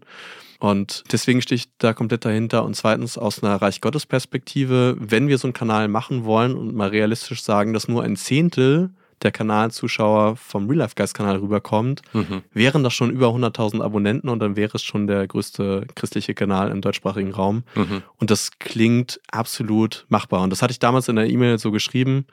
Und witzigerweise war das auch derselbe Rektor, bei dem ich mir freigenommen hatte, um ein Buch zu schreiben. Was, und da dachte er sich auch so, ja, das Buch, das, also es werden ja viele Bücher veröffentlicht. Das fand er damals auch so ein bisschen kritisch, ob ich mir das jetzt äh, freinehmen dürfte. Mhm. Um das, äh, die letzten zehn Tage waren so ein kleiner Marathon des Schreibens vor der Veröffentlichung und äh, vor der Manuskriptabgabe. Und er hatte mir das Gott sei Dank dann genehmigt und dann ist es auch sehr viel besser geworden, als wir alle erwartet hätten. Und jetzt auch der YouTube-Kanal, mhm. als er es genehmigt hat, ist es glücklicherweise tatsächlich auch dann so geworden wie prophezeit, obwohl das natürlich viele Umwege dann noch genommen hat. Mhm. Jetzt hast du so ein bisschen nochmal diesen, diesen Werdegang oder diesen Prozess. Was bringt das mit sich? Was macht das mit dir? Wie hat dich das vielleicht auch verändert oder wie blickst du auch mit Blick nach vorne sozusagen da jetzt drauf? Ähm, Leute denken immer, ich surfe, weil ich lange blonde Haare habe. Also wenn ich den Zopf aufmache, locken die sich sogar. Also das heißt, ich würde jetzt von dem Naturell her da super reinpassen. Aber dabei bist, surfst du nur im Internet, ne? So. Ja, richtig. Noch nicht einmal in meinem Leben. Ein schlechter Joke, aber ja. ja. ja tatsächlich. Ich würde es super gerne tun. Ich hatte es auf meiner Bucketlist ganz oben. Warum erzähle ich das? Weil sehr häufig ich mein Leben auch so ein bisschen so erlebe, jetzt als absoluter Surflyer, der gar keine Ahnung hat, aber das, was ich weiß, ist, du musst die Welle reiten, wenn sie da ist. Mhm. Und es gibt so häufiger Wellen praktisch in meinem Leben, die Gott da so hingestellt hat und wo ich weiß, okay, jetzt ist eine Zeit, da muss ich ran an Speck mhm. und da muss ich mich drauf einlassen und das dann auch mitnehmen. Mhm. Und auch der Lifeline YouTube-Kanal ist, wenn du so möchtest, so eine Welle. Mhm. Ähm, das hat sich ergeben, das ist ein Zeitfenster gewesen das haben wir so genutzt und jetzt schauen wir natürlich auch, wie wir es dann gut und sinnvoll weiterführen können. Aber wenn du möchtest, ist es tatsächlich Gott anvertraut und dann probiere ich das Beste irgendwie draus zu machen. Ja. Ist das gerade so berufstechnisch dein Dreh- und Angelpunkt, dein Mittelpunkt? Oder, also, ne, das ist gar ich finde das schwer mhm. zu greifen. Christopher Schacht, was macht der eigentlich? Womit verdient er zum Beispiel auch seine Brötchen oder so? Weißt du, so diese, ja, vielleicht, vielleicht gehen wir gleich auf den Beruf, vorher noch ein bisschen über Berufung. Also mein tiefstes Herzensanliegen ist, dass Menschen sich in Jesus verlieben. Mhm. Ich habe mich so in ihn verguckt. Also es, es klingt so romantisch kitschig. Ich glaube, es gibt eine, eine Liebe, die auch Männer gut nachvollziehen können. Also in deiner Familie kannst du es so ein bisschen sehen jetzt alte Ruhisch hat man gesagt, Heimatliebe oder so, aber es gibt häufig äh, Dinge, die größer sind als du selbst, für die du bereit bist, so einzustehen, dass du auch ich sag mal, dein Leben dafür geben würdest, ähm, weil du es so sehr liebst. Mhm. Und also deine Familie ist hoffentlich ein Teil davon. Mhm. Und in gewisser Weise, ohne jetzt glaubensfanatisch klingen zu wollen, aber ich bin so in Jesus verliebt, dass ich wirklich auch mein ganzes Leben so in seine Hände gebe und ich gucke die letzten sieben Jahre zurück und ich weiß, es war die beste Entscheidung, die ich je getroffen habe, weil es, es ist eine komplett andere Lebensqualität. Es gibt so diesen, ähm, diesen Vergleich mit einer Schwarz-Weiß-Brille, die du hast und äh, nimmst sie ab und siehst das erste Mal in Farbe. Also Farbe es, ja. ist, es ist phänomenal anders. Nicht auf Schlag, das ist auch ein Prozess. Also es ist nicht wie, wenn du die, du nimmst die Brille ab und wusch, steigst aus dem Wasser der Taufe und sofort ist alles in Farbe. Es ist ein Prozess, aber trotzdem hat alles so viel an Farbe und an Schärfe und an Schönheit dazu gewonnen, dass ich das nicht mehr missen will und nicht aufgeben möchte. Und äh, total, also ohne jetzt mich wirklich fanatisch dran zu hängen, es ist einfach richtig schön und ich wünsche es so vielen Leuten. Es ist wieder, Matthäus 13 gibt es so mehrere Gleichnisse von dem Mann mit der Perle, auch dem Mann, der einen Schatz gefunden hat auf dem Acker. Und als mhm. er den Schatz gefunden hat, vergräbt er ihn wieder, geht hin und gibt alles her, was er hat, um diesen Acker zu kaufen, dass er den Schatz kriegt. Mhm. Und ich fühle mich genauso. Also ich habe so diesen Schatz gefunden und ich will, dass andere Leute den Schatz auch finden können. Und das Genialste auf der Welt ist, dieser Schatz ist gratis. Du musst noch nicht mal, also jetzt physisch alles hergeben, natürlich ähm, innerlich trotzdem loslassen. Und das ist das Radikale auch in dieser Nachfolge von Jesus, sich auf ihn einzulassen, dass so schnell irgendwie dein ganzes Herz, wenn du so willst, mit ins, ins Spiel kommt. Und trotzdem merkt man, es ist eben jetzt ist niemand Geldgieriges, der danach fragt, nach diesem Herzen, sondern jemand, der das Beste für dich will. Und es stellt sich genauso raus als Siegen. Und weil ich mir das so wünsche, möchte ich auch mein Leben genau dafür einsetzen, dass Menschen diesen Schatz kennenlernen können. Äh, ich habe ihn so viele Jahre meines Lebens verpasst. Ich hätte ihn gerne früher kennengelernt. Also ich habe mit 20 dann so in diese Beziehung gefunden, aber dachte mir, 20 Jahre ohne. Wie konnte ich nur? Daher dann die Gespräche mit meinem Vater. Also es ist krass, so dein Leuchten zu sehen. Witzigerweise im Hintergrund kommt die Sonne gerade noch voll durch und verstärkt das so kitschig sozusagen. Ich finde das total inspirierend.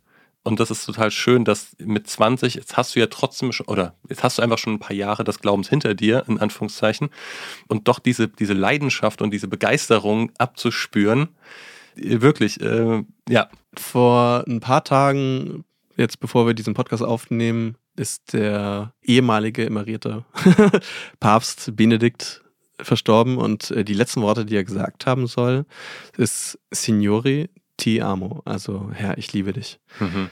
Und mit über 90. Es ist ein Glaubensleben, also du kannst auch, ich sag mal, bis zum letzten Tag ich weiß, es gibt ein paar Papstkritiker hier und es ist sicherlich nicht alles gut in der katholischen Kirche, kann man noch dazu sagen, aber es gibt trotzdem jede Menge Leute und da ist der Benedikt nur einer von vielen gewesen und ähm, die ich immer wieder kennenlernen darf, die mit Ü80, Ü90 absolut verliebt sind in diesen Gott und die haben schon einen langen Glaubensweg hinter sich mhm. und das wünsche ich vielen, mhm. also ich also so vielen wie möglich und das ist das, was mich innerlich antreibt, wo ich in Deutschland auch auf dem Hinweg hier fährt man an so vielen Leuten vorbei und die sind so im Albert Schweitzer nennt das dem Lebenstaumel so gefangen, also man praktisch, du taumelst so von Arbeit zu, oh, ich muss irgendwie noch Geld auftreiben, dann, äh, ach, da bin ich wieder eingeladen und so.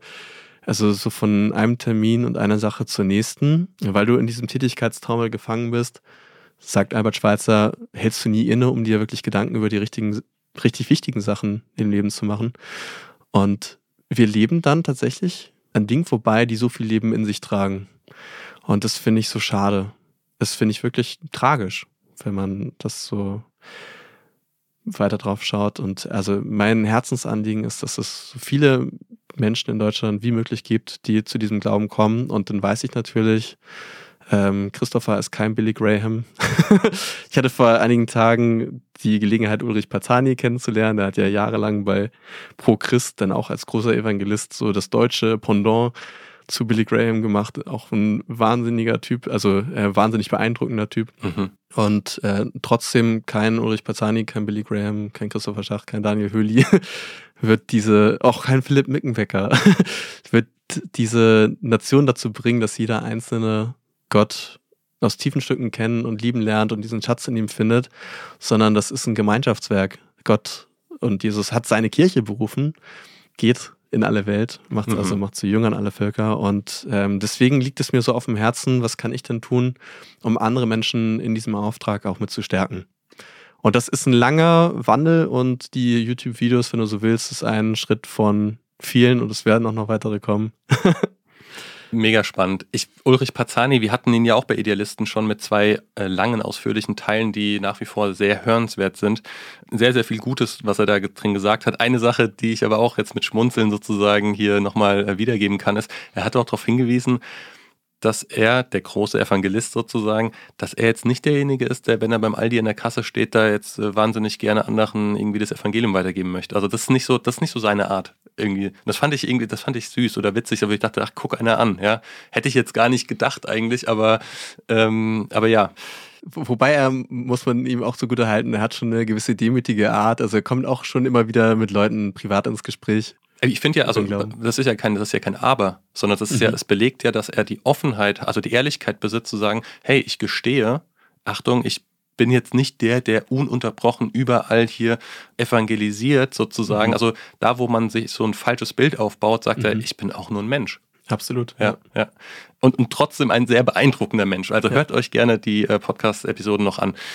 Mir ist aufgefallen, als du das gesagt hast, auch immer wieder, schon am Anfang ist mir aufgefallen, ähm, Christopher, der, der Prediger, also dieses Theologiestudium, was du statt des Informatikstudiums letztendlich gewählt hast nach ja. deiner Weltreise, das passt ja tatsächlich sehr gut. Wenn man dich so hört, dann merkt man, ah ja, jetzt kommt er schon fast ins Predigen so, aber auf eine sehr angenehme Art, finde ich. Und, und dann ist mir aufgefallen, dass ich gedanklich, habe ich so eine Dreiteilung vorgenommen, wo ich diesen Aspekt aber ein bisschen unterschlagen habe vielleicht. Ähm, und zwar von 0 bis 19, so der erste Lebensabschnitt, äh, den, mhm. ich, den ich wahrnehmen oder, oder so einordnen würde. Äh, dann logischerweise von 19 bis 23 die vier Jahre Weltreise. Und dann zwischendrin oder danach erstmal noch kurzen Bestseller mal eben geschrieben und geheiratet, bam. Und, und dann halt irgendwie äh, Lifeline, sage ich mal. Also sehr vereinfacht, ne? Waren so für mich die drei Sinnabschnitte, die ich da äh, in drei Kapitel quasi mir so überlegt habe. Aber es ist ja nicht nur Lifeline, sondern es ist ja auch dein Theologiestudium. Ja, und äh, Bootsführerschein kam auch noch. Nein, also es, es war noch eine ganze Menge andere Sachen, die noch parallel gelaufen mhm. sind. Wir haben noch das Privileg gehabt, bei einer Gemeindegründung mit dabei zu sein, die Ecclesia Frankfurt. Ich weiß nicht, ob du immer die Gelegenheit hattest, vorbeizuschauen. Ich war leider nicht persönlich da, aber seit äh, Philipp und Johannes weiß ich, dass es die quasi gibt. Ne? Also seit dem Podcast, den ich da mit ihnen, weiß nicht, war es im Juli oder so, mhm. äh, noch aufgenommen hatte. Ja. Ja, also auch der Ecclesia-Verbund ist nicht die einzig wahre Kirche. Und, Nein? Äh, nee. Na, aber ist also ist historisch so gewachsen, dass diese Gemeinden Ecclesia-Gemeinden ähm, heißen, aber so Namensgebung, ja, hat eher was mit dem Historischen zu tun, als jetzt irgendwie mit einem Selbstanspruch. Mhm. Und ähm, meine Frau ist in diesem Verband aufgewachsen, dem Ecclesia-Verband. Mhm. Und einer ihrer damals sogar im Kindergottesdienst Mitzöglinge, ich weiß nicht, wie nennt man das, Freunde, äh, mhm. Christian Schneider hat dann viel später auf dem Herzen gehabt, Gemeinde in Frankfurt zu gründen. Mhm. Seine Frau ist auch eine der besten Freundinnen meiner Frau. Die waren ein halbes Jahr in Kamerun, in Afrika zusammen, haben da in Schulen die Wände bemalt, den Kinderunterricht gegeben. Beim großen Peter Schneider müsste man ja eigentlich ja, sagen, oder? Ja, genau. Also, richtig, beim Vater ja. von Christian Schneider, mhm. dem Peter mhm. Schneider, genau. Mhm. Der hat da dieses Hilfswerk, äh, also Mini-Anmerkung zu Peter Schneider, der hätte eigentlich guter Architekt werden können. Also der ist wirklich ein Weltklasse-Architekt. Hat auch erst so gearbeitet und ist dann 40 Jahre nach Kamerun und hat dann dort Schulen, Krankenhäuser, Gemeinden gebaut. Also äh, auch eine beeindruckende Person, geht jetzt auch schon auf die 90 zu und baut jetzt langsam ab und ähm, aber über die. Und übergibt es an seinen Sohn, ne? Ist, also, genau, übergibt ja, ja. es an seinen Sohn und sein Sohn hatte dann erstmal vor, komplett nach Afrika zu gehen, auch das so mit zu übernehmen, obwohl er kein Architekt ist. aber dann dort die, die, das Bodenmanagement zu machen, wenn du so willst. Und hat dann irgendwie von Gott auch längere Geschichte über prophetische Worte und so dann den Auftrag bekommen, okay, nach Frankfurt erstmal gehen und mhm. dann dort Leute und Finanzen auch freisetzen, um dann diese Afrika- und Weltmission mit zu unterstützen. Und äh, Liebe in Aktion heißt das Hilfswerk, kann man auch mal googeln. Der Grundgedanke ist dabei nicht nur über Liebe reden, sondern sie auch zeigen. Und bei euch ist es so, also ihr zeigt es zum Beispiel auch, indem ihr die 80 Prozent der Erlöse von dem Buch mit 50 Euro um die Welt Genau an dieses Hilfswerk. An dieses spendet. Hilfswerk spendet. Richtig, ja. ja okay, so, so, schließt sich jetzt ein Stück weit der ja, Kreis. Also ich glaube, Also wenn man dabei ist, dass man über größere Summen nachdenkt, die man spendet, dann möchte man das natürlich auch in gute Hände mhm. irgendwie geben. Und da haben wir die, den nächsten Bezug dazu, weil wir die halt alle gut kennen. Mhm. Und deswegen ist es dann bei uns Liebe in Aktion geworden. Mhm. Es gibt auch viele andere tolle Hilfswerke. Also das, yes. das sei noch dazu gesagt. Absolut, ja. Und der Christian Schneider hat es auf dem Herzen gehabt, dann in Frankfurt Gemeinde mitzugründen. Und dann waren meine Frau und ich auch sofort mit an Bord, äh, weil zu der Gemeinde, wo wir vorher waren, in Mainz, sind wir immer eine Stunde gefahren. Das war ein bisschen weit weg. Dann kam das so mit Frankfurt auch noch parallel zu dem Studium, also zu den ganzen anderen Sachen, die noch mit anstanden. Hat mich auch sehr geprägt. Ist ein äh, wahnsinnig tolles Ehepaar, Christian und seine Frau Janina. Wir haben eine wundervolle Gemeinde, die auch ganz viel geistigen Rückhalt gibt. Also wir hatten ja vorhin so das Urvertrauen und Rückhalt von Eltern. Mhm. Und ich glaube, das ist auch sehr wertvoll, wenn man dieses Privileg hat, eine Gemeinde vor Ort haben zu können, wo du auch andere Leute findest, die in einer ähnlichen Art und Weise zu dir stehen, moralisch, im Gebet. Wenn es dir schlecht geht, aber auch, wo du für andere Leute da sein kannst, wenn es dir immer gut geht und anderen geht es schlecht. Mhm. Mega. Also, ich meine, wir kamen jetzt daher, dass ich gesagt habe, diesen Bereich Theologie, den habe ich bei dir ein bisschen unterschlagen. Genau, und das, also das, jetzt haben wir nochmal einen Teil Gemeindeleben mhm. mit dazu genommen. Mhm. Äh, Theologie ist ein Teil, ja, ja. der auch eine große Leidenschaft ist. Mhm. Ich habe wirklich groß, also es, wir hatten so ein Systematik-Dozent, der gesagt hat, Theologie muss immer in Doxologie führen. Also praktisch das Nachdenken über Gott muss immer in die Anbetung zu Gott führen. Mhm. Und stimme ich absolut überein. Also es gibt ein, ich sag mal, sehr trockenes, fruchtloses äh, Studieren des Ganzen, wo man dann so häufig den Korintherbrief zitiert und so sagt, der Buchstabe tötet, aber der Geist macht lebendig. Und ich glaube, es gibt aber auch ein sich in Gott, mit Gott auseinandersetzen und äh, Bibel studieren, aber historische Kontexte studieren und so, was wirklich tief bereichernd ist und richtig viel Spaß macht und in, in absolutes Staunen über die Größe und Herrlichkeit Gottes bringt. Und da verortet sich auch meine Leidenschaft für Theologie. Und doch, also du hast ja überlegt, IT oder Informatik zu studieren, bist so ein verkappter Nerd. und, ja. und, gleichzeitig hast du aber auch dieses Theologische, das hast du ja auch letztendlich studiert, nur um am Ende aber medial äh, aktiv zu sein und unternehmerisch mit Lifeline und allem drum und dran. Das stimmt, ja. Äh, ja, ähm, für mich ist in dem, in dem Theologischen ist eine, ähm, eine Fragestellung, wo ich wieder zu dir als Person zurückkomme, liegt äh, in dem Begriff Dekonstruktion. Ich habe jetzt nicht vor, mit dir theologisch darüber zu sprechen, für alle, die das sich vielleicht jetzt gewünscht hätten.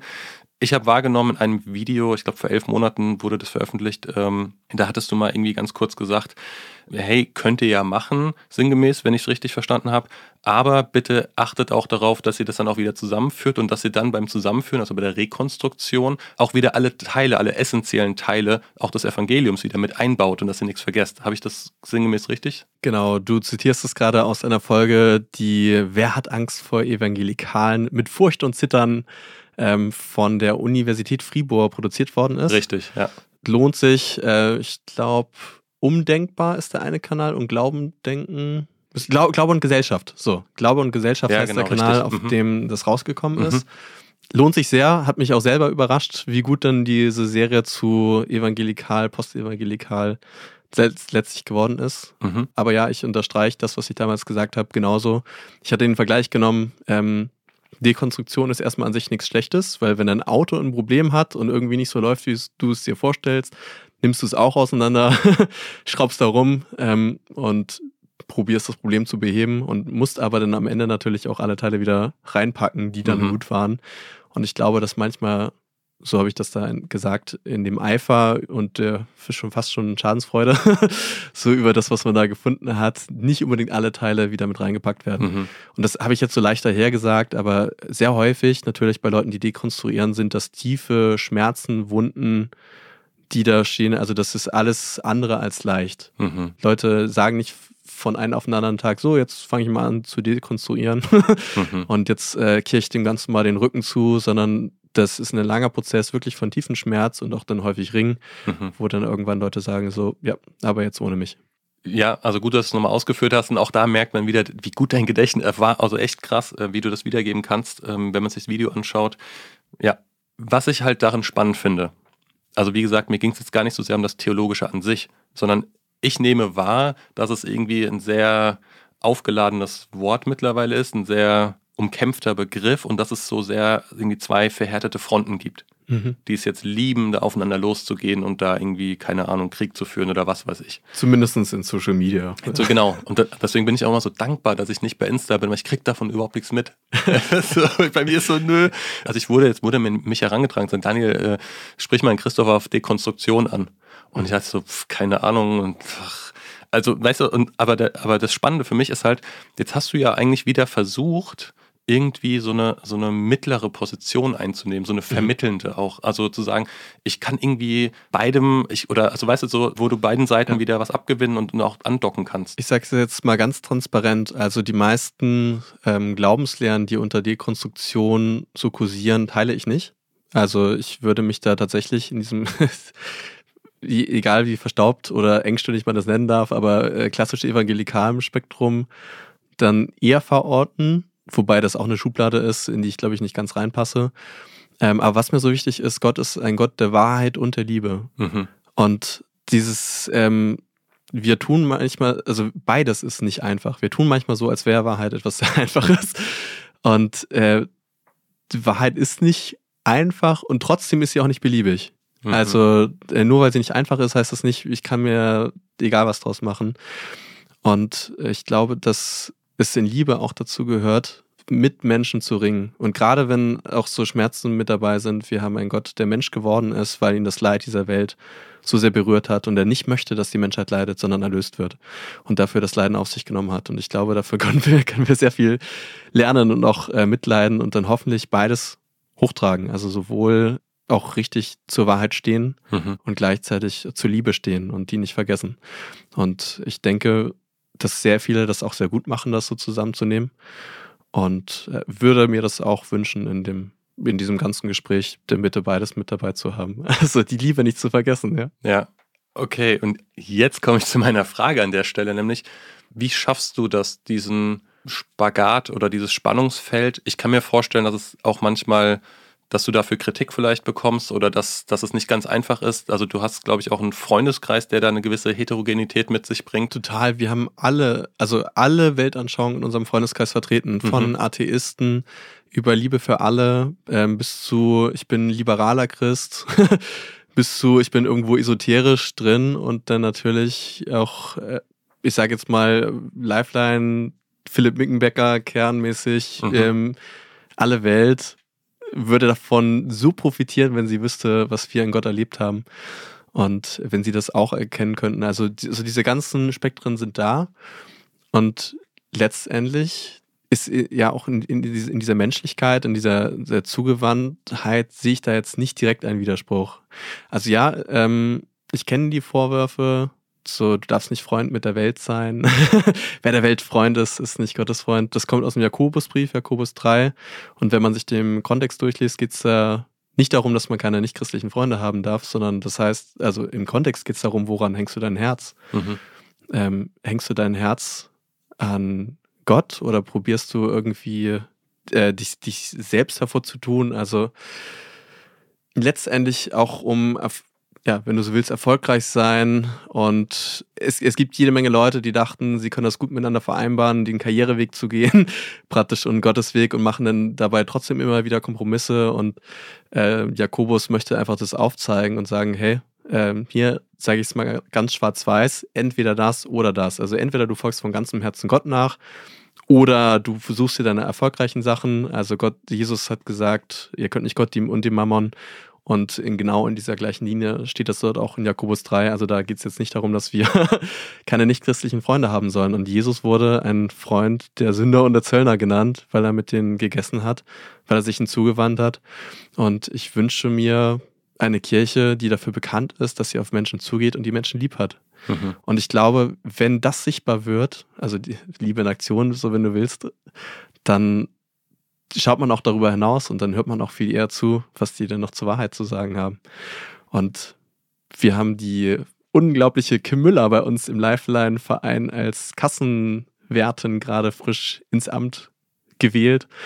Und die hat auch von einer Woche mir dann erzählt, wie sie am Arbeitsplatz jetzt so ein Jahr da ist und ganz am Anfang haben sie, also schon ein bisschen länger, aber so dann richtig angekommen. Ganz am Anfang haben sie die Leute komisch beäugt, weil sie so fromm christlich ist. Und jetzt kommen die alle zu ihr mit ihren ganzen Problemen, weil sie wissen, dass sie sie nicht verrät, sondern die nimmt das auf, die betet, die reflektiert das mit den Leuten und es öffnen sich ihr so viele Leute und alle sind mega froh, dass sie da ist und sie bringt dann nochmal eine völlig neue Arbeitsatmosphäre rein. Und ich bin so begeistert und denke mir, ja, also wenn, wenn wir Christen für sowas bekannt wären, wie schön wäre das? Mhm. Also wenn die Leute zu uns kommen würden, weil sie wissen, okay, dem kann ich vertrauen, der liebt mich wirklich, der will nichts Böses, der wird nicht hinter meinem Rücken dann später tratschen und alles, was ihm, ich sage, gegen mich verwenden. Jemand anders meinte mal, du hast zwei Ohren bekommen und einen Mund, zwei zum Zuhören, eins zum Reden und dieses äh, Menschen zugewandt sein. Jetzt habe ich viel gepredigt, aber ist, glaube ich, etwas, was wir uns immer wieder vor Augen halten müssen. Ja, wichtiger Punkt. Ich, ich frage trotzdem noch einmal nach. Also hast du nicht schon, also hast du nicht das Gefühl, dass irgendwie viele an dir zerren und, und dich gerne für sich oder für ihre Position auch vereinnahmen würden, zu sagen, hey, oder ich könnte auch anders fragen, ähm, wie ähm, speist du dich geistlich? Also wo, wo beziehst du deinen Nährboden, ähm, um zu sagen, das ist der Weg, den ich gehen möchte, das sind die Überzeugungen, die ich leben möchte? Mhm. Da habe ich das jetzt einen Ticken leichter als viele andere Leute. Dadurch, dass ich Theologie studiert habe, lese ich viel in der Bibel und habe dann natürlich auch den Selbstanspruch, ich gucke mir die Sachen selber an. Viele andere Leute sagen, ich habe weder das Wissen noch die Zeit, ich äh, kann mich da nicht direkt selber mit beschäftigen, sondern ich höre mir dann halt andere Leute an, die mir das dann irgendwie auslegen und erklären. Und äh, dann legt der eine das so aus und der andere das so und dann denkt man, ja, das klang jetzt irgendwie beides so plausibel und ich kann ja nicht urteilen. Wer bin ich denn zu urteilen, wer da denn jetzt recht hat? Und es ist definitiv nicht einfach, aber ich würde trotzdem wirklich jeden ermutigen, ähm, in der Bibel zu lesen, sich selbst Gedanken zu machen und äh, bei diesen Themen sich das wirklich nicht einfach zu machen. Und zumindest, wenn man sich noch nicht intensiv alleine damit beschäftigt hat, auch diesen Benefit of the Doubt zu geben. Also zu sagen, okay, ich habe mich damit noch nicht gründlich auseinandergesetzt, deswegen werde ich auch nicht eine Position radikal einnehmen, sondern äh, weiß, wozu ich meinetwegen tendiere, aber kann es auch absolut nachvollziehen, wenn andere Leute ähm, da divergieren bis du dich selber damit beschäftigt hast und dann sagen kannst, okay, jetzt kann ich wirklich nicht nachvollziehen, warum andere das so sehen, weil äh, ich finde, das eine überwiegt dann doch sehr im Gegensatz zum anderen. Also wenn du das dann so für dich ja, lass mich nochmal, letztes Mal, okay, lass mich letztes okay. Mal nachfragen. Ich meine das sogar weniger auf der theologischen mhm. Ebene der, der so. Positionsfindung, was ich jetzt glaube, sondern eher auf der persönlichen Ebene ähm, oder im sozialen Interaktion mit anderen Menschen dadurch, dass sozusagen, nehmen wir mal, weil du vorhin auch irgendwie äh, liberal gesagt hast, also wenn wir jetzt konservativ und liberal nehmen, ja, ähm, so wie ich dich wahrnehme, kannst du mit beiden lagern. Mhm. Was, was ich nicht so oft antreffe heutzutage, aber quasi die Fragestellung dahinter, hast du nicht das Gefühl, dass eigentlich beide gerne hätten, dass du aus voller Überzeugung sagst, ich bin konservativ und stolz drauf. Also zum Beispiel Jasmin von Liebe zu Bibel hat hier im Podcast gesagt, ja, das Konservative, das ist voll ihrs. Ja. Ähm, es gibt auch andere, die würden wahrscheinlich das krasse Gegenteil sagen, sagen, oh, nee, das Liberale ist mhm. voll meins. Ähm, und, und zu sagen, also ich, mir geht es nicht um die theologische Positionierung, sondern ist das sozusagen, bist du unentschieden oder ist das genau diese Standhaftigkeit zu sagen, weder noch oder sowohl als auch? Und wie schaffst du es dann aber auch, den anderen klar zu machen, dass du jetzt nicht von der Position her auf die eine oder auf die andere Richtung gehst. Ja, also. Falls ich das überhaupt richtig wahrgenommen mhm. habe, weißt du so. Richtig. Also ich bin nicht unentschieden, sondern ich habe zu allen Standpunkten, die da auch diskutiert werden, eine klare Meinung. Mhm. Und trotzdem habe ich auch ein klares Herz zu all mhm. den Leuten, die sie vertreten. Und ich, also ich möchte das nicht trennen und ich kann es auch nicht trennen. Mhm. Also es, es würde sich innerlich in mir sträuben, mhm. ähm, zu sagen, dass äh, Leute, die eine bestimmte Position vertreten, dass ich die nicht mehr lieb haben kann oder nicht mehr Gemeinschaft mit dem haben kann. Das heißt nicht, dass ich nicht alles, äh, also ich, ich heiße nicht unbedingt alles gut. Mhm. Ähm, und wir reden natürlich auch privat in dem Freundeskreis mit den Leuten, die jetzt auf der De Dekonstruktionsschiene mehr sind, über diese Themen. Mhm. Und ich glaube, dass es auch ähm, sehr fruchtbringend ist, nicht nur über Leute, sondern mit Leuten zu reden. Also dadurch, dass wir eben so viele Leute in unserem Freundeskreis haben, merkst du dann eben, ja, das sind natürlich, das sind auch nur Menschen und diese Fragen, die die sich stellen oder so, die habe ich mir auch schon gestellt. Und auch wenn ich woanders rauskomme, die, die Fragen sind ja erstmal berechtigt und mhm. sind da und insofern würde ich wirklich jedem ermutigen, da unvoreingenommen mal Gespräche zu führen sich darauf einzulassen am besten vielleicht mal den Podcast mit dem Feucht und Zittern anhören. Das ist wirklich eine große Empfehlung zu diesem Thema. Mhm. Und auch die Leute, die den Podcast produziert haben, die Yahoo-Gemeinschaft in der Schweiz, sind auch richtig tolle Leute, die das auch irgendwie zusammenbringen. Also die sind in der landeskirchlichen Gemeinschaft und trotzdem haben die auch bei sich oben so ein kleines Kloster, also so absolute Beter, die beten, glaube ich. Ähm, das haben die sich von der orthodoxen Kirche irgendwie abgeschaut von irgendeiner so Klosterströmung. ähm, einmal im Monat durch die Psalmen durch, weil die äh, bei den Freitagabendsgebeten und Morgensgebeten dann ganz viele Psalmen noch mit dazu haben. Also wirklich ein sehr aktives, tiefes Glaubensleben und äh, trotzdem Landeskirche, wenn du, wenn du das sagen willst. Also so gegen erstmal gegen die Stereotypen. Mhm. Aber ja. Krass. Du kennst unglaublich viele Leute, dein Telefonbuch wäre wahrscheinlich sehr interessant. das äh, ist ja inzwischen digital, dann nimmt es nicht so viel Platz weg. Ja, ja, genau. Jetzt möchte ich trotzdem noch einmal kurz die Linie ziehen, weil wir sie vorhin offen gelassen hatten, nämlich mit Berufung ja. ähm, und Beruf, wovon ich eigentlich gerade lebe. Mhm. Da wollte ich so, tatsächlich sogar gerade nochmal nachfragen. Ja. Ach cool, ja. ja. Dann, dann frag mal nach. Naja, ich habe jetzt hier auf das Buch nochmal geguckt, eben ne, mit 50 Euro um die Welt um quasi den kleinen Exkurs im Vorfeld zu machen. Ne? Weil du ja gesagt hast, 80 Prozent davon spendest du weg. Mhm. Erstmal die ganz banale Frage, jetzt ist es ein Bestseller geworden. Hast du es zu irgendeinem Zeitpunkt vielleicht doch ein bisschen bereut oder dich geärgert, dass du sagst, hast, Mist, äh, warum habe ich das überhaupt gesagt oder gemacht? Nee, das war Deal ist Deal. Ja. Also 2015, bevor ich überhaupt die erste Seite davon geschrieben habe, habe ich das mit Gott schon so ausgehandelt, wenn du möchtest. Mhm. Also, um meine Motivation im Check zu halten, mhm. weil ich hatte nie vorgehabt, ein Buch zu schreiben und ich habe das auch klar, wenn du so möchtest, dann im Gebet aufs Herz gelegt bekommen. Mhm. Und dann dachte ich, oder hatte ich so auf dem Herzen dann von Anfang an, ähm, damit es sich nicht irgendwann wandelt, sondern auch weiterhin für Gott bleibt, dass ich dann 80 Prozent davon spenden will. Und sind wir mal realistisch, über 95 Prozent der Bücher in Deutschland werden unter 5000 Mal verkauft. Ähm, 5000 Bücher, du machst, also ich weiß, Leute rechnen sich dann immer aus, ein Buch kostet im Laden 20 Euro, da muss man noch irgendwie 12 Euro gewinnen. Ich würde es ich anders machen. Machen? Pass mal auf, ich, ich, ich mache folgende Rechnung, okay? Ich glaube, mit 50 Euro um die Welt, das kam als Hardcover raus, ich glaube 18 Euro oder sowas. 20. 20 Euro, noch einfacher zu rechnen. Hast du als Bestseller über die Jahre jetzt, ähm, bist du sogar schon sechsstellig? Also es wurden 130.000 von diesem Hardcover für 20 Euro ungefähr verkauft. Mhm, krass. Ähm, Wenn ich jetzt weiterrechnen würde, ja, würde ich, würde ich in meiner Kalkulation sagen, okay, mindestens 10 Prozent, das heißt 2 Euro pro Exemplar. Ähm, wenn ich jetzt nur 100.000 nehmen würde, um es für mich leichter zu machen, ich bin nicht in Mathe nicht so, der, der so, dann habe ich, äh, hab ich logischerweise 200.000 Euro. Mhm. Dummerweise spendest du aber 80 Prozent davon, also weil der Rest geht an Verlag, Vertrieb und Co.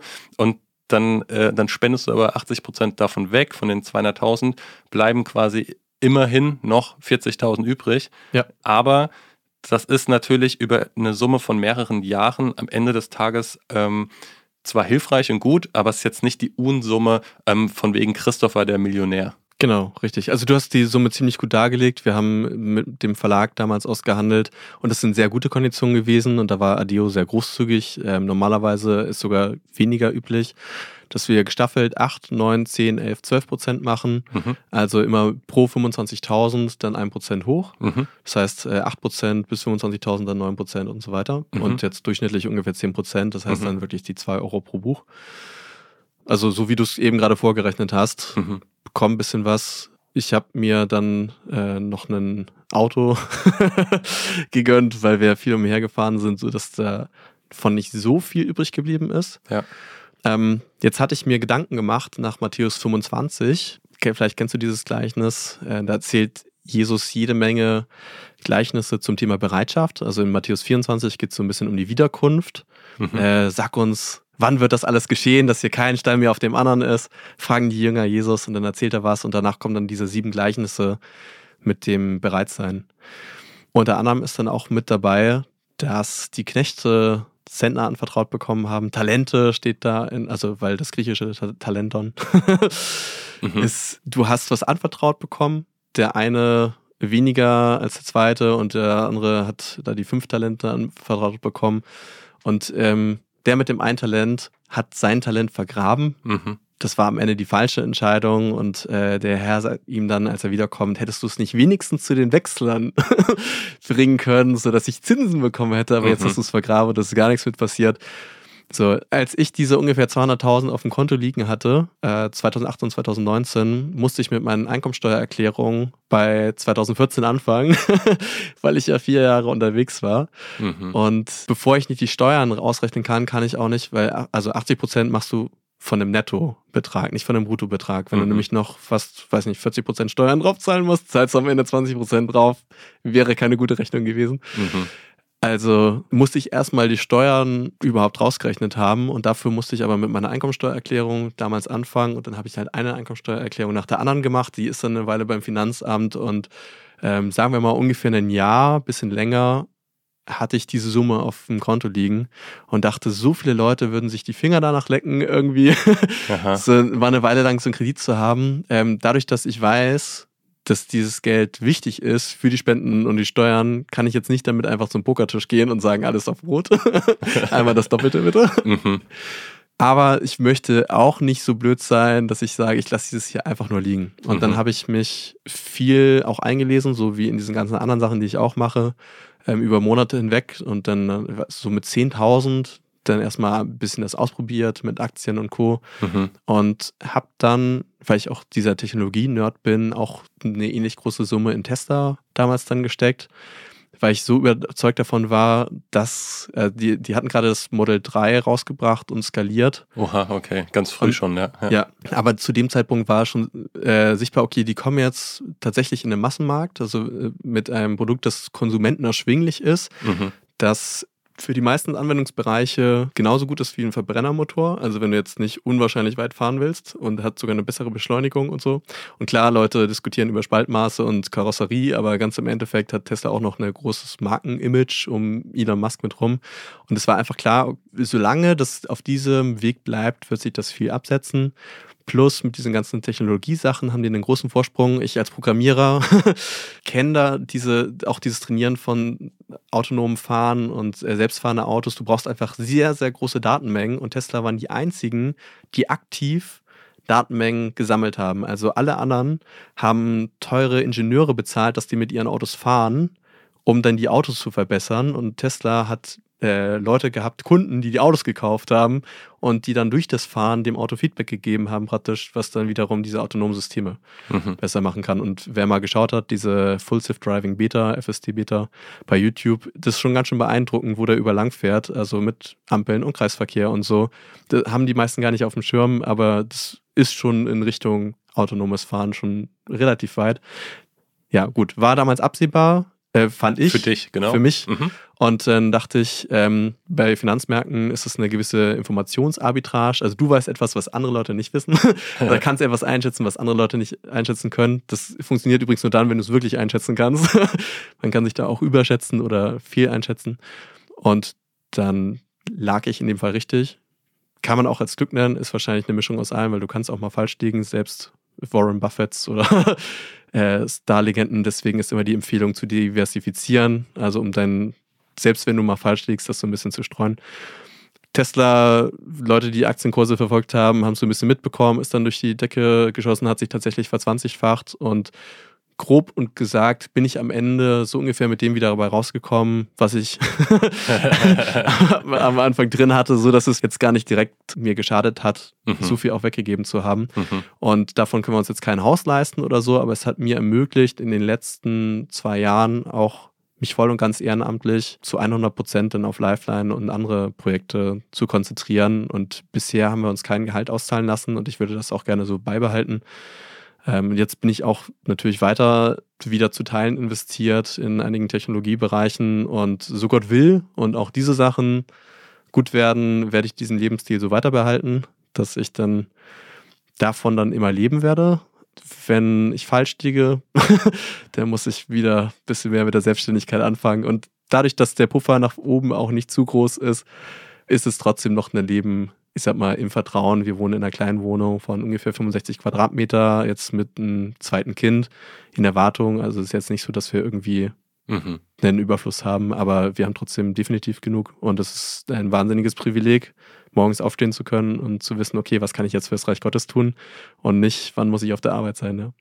Wow, also vielen Dank für den ehrlichen Einblick. Ich glaube, so offen hat noch nie jemand hier bei Idealisten über Geld gesprochen.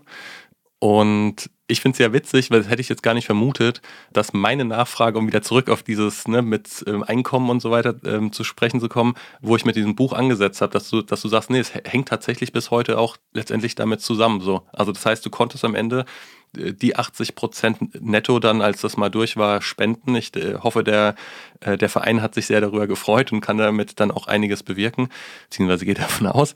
Mhm. Und, und gleichzeitig sagst du ja auch, hey, es hat mir nicht geschadet. Das heißt, es ist ja schon auch schön zu sehen, du hast bereitwillig gegeben ähm, und hast doch am Ende wieder voll empfangen oder aus dem Vollen schöpfen können, so ein Stück weit.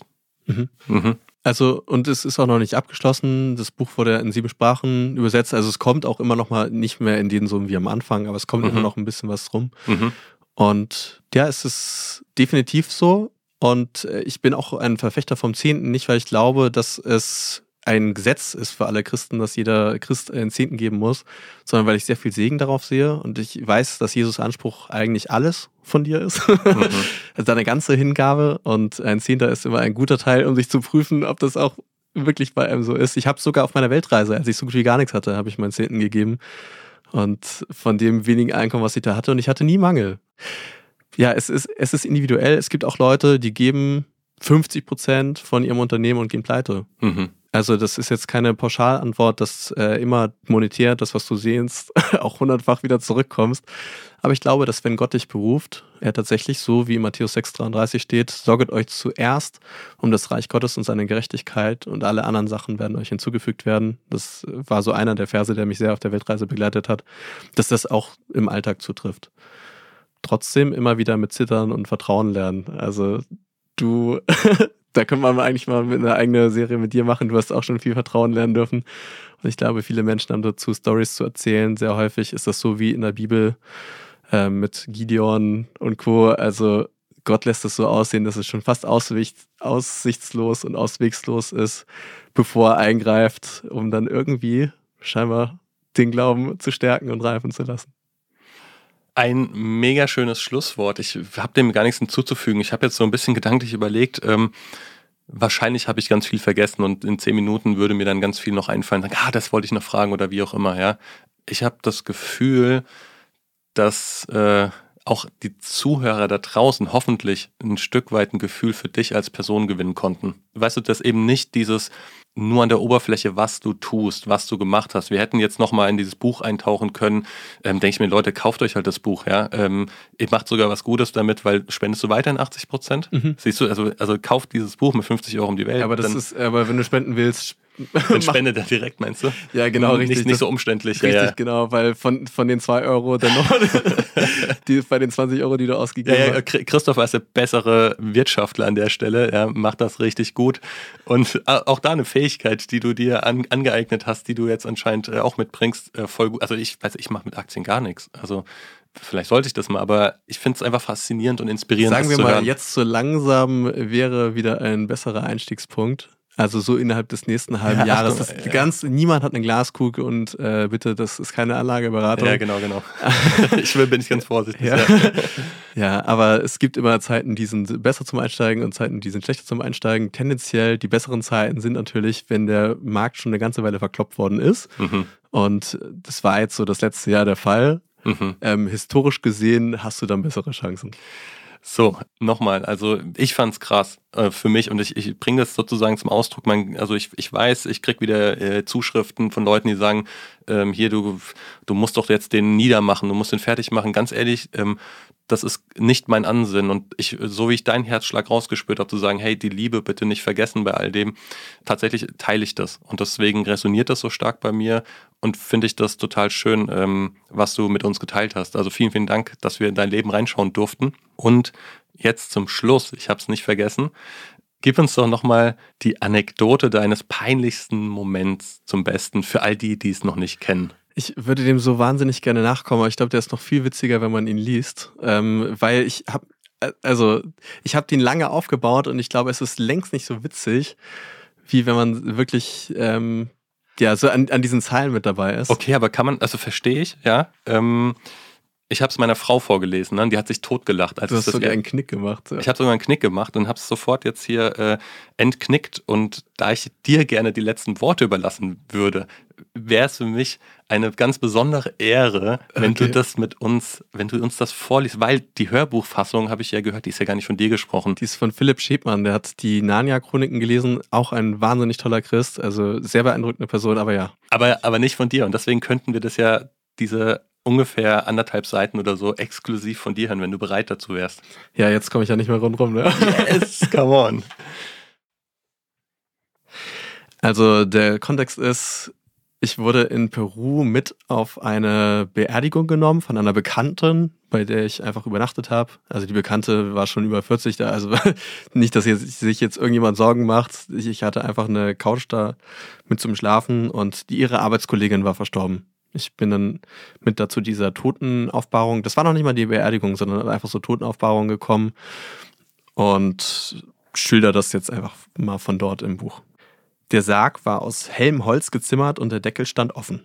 Schleifen und Vasen verdeckten das Gestell und die etwa 70 Besucher hatten Karten und Blumen dazugelegt.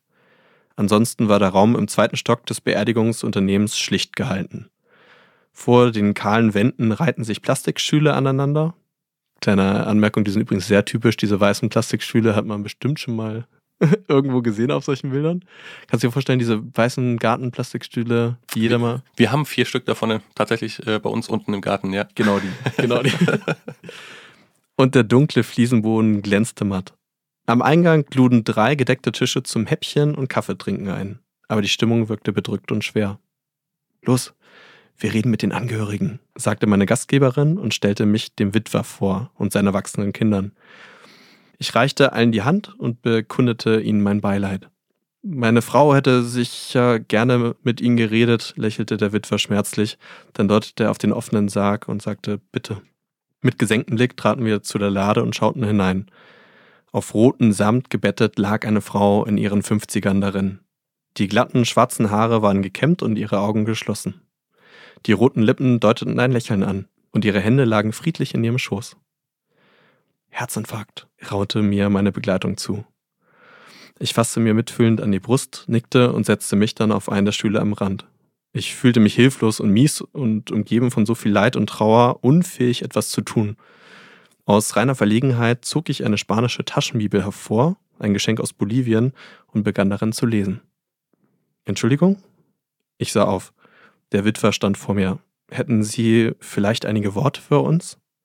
Damit deutete er auf meine Bibel. Ähm, ja, entgegnete ich und blätterte zu einer Stelle, die ich als passend für so eine Situation erinnerte. Das war Prediger 7 für die Leute, die es interessiert. das steht da nicht im Buch, aber das kann ich dir so sagen als geheime Information. Innerlich war ich froh, doch noch irgendwie von Nutzen zu sein. Als ich sie vorgelesen hatte, nickte er zufrieden und gab seinen Kindern ein Zeichen. Sofort begannen diese, die Leute zusammenzurufen, und gespannt schaute ich zu, wie sich die Besucher in einem Halbkreis um den Sarg aufstellten. Was soll das denn jetzt werden? Wird da jetzt jemand eine Rede halten? Mo Moment mal. Er meint doch nicht etwa. Verunsichert blickte ich den Witwer an und erwartungsvoll blickte er zurück. Schluck. Meine Gesichtsfarbe verblasste, als mir das Ausmaß dieses Missverständnisses bewusst wurde.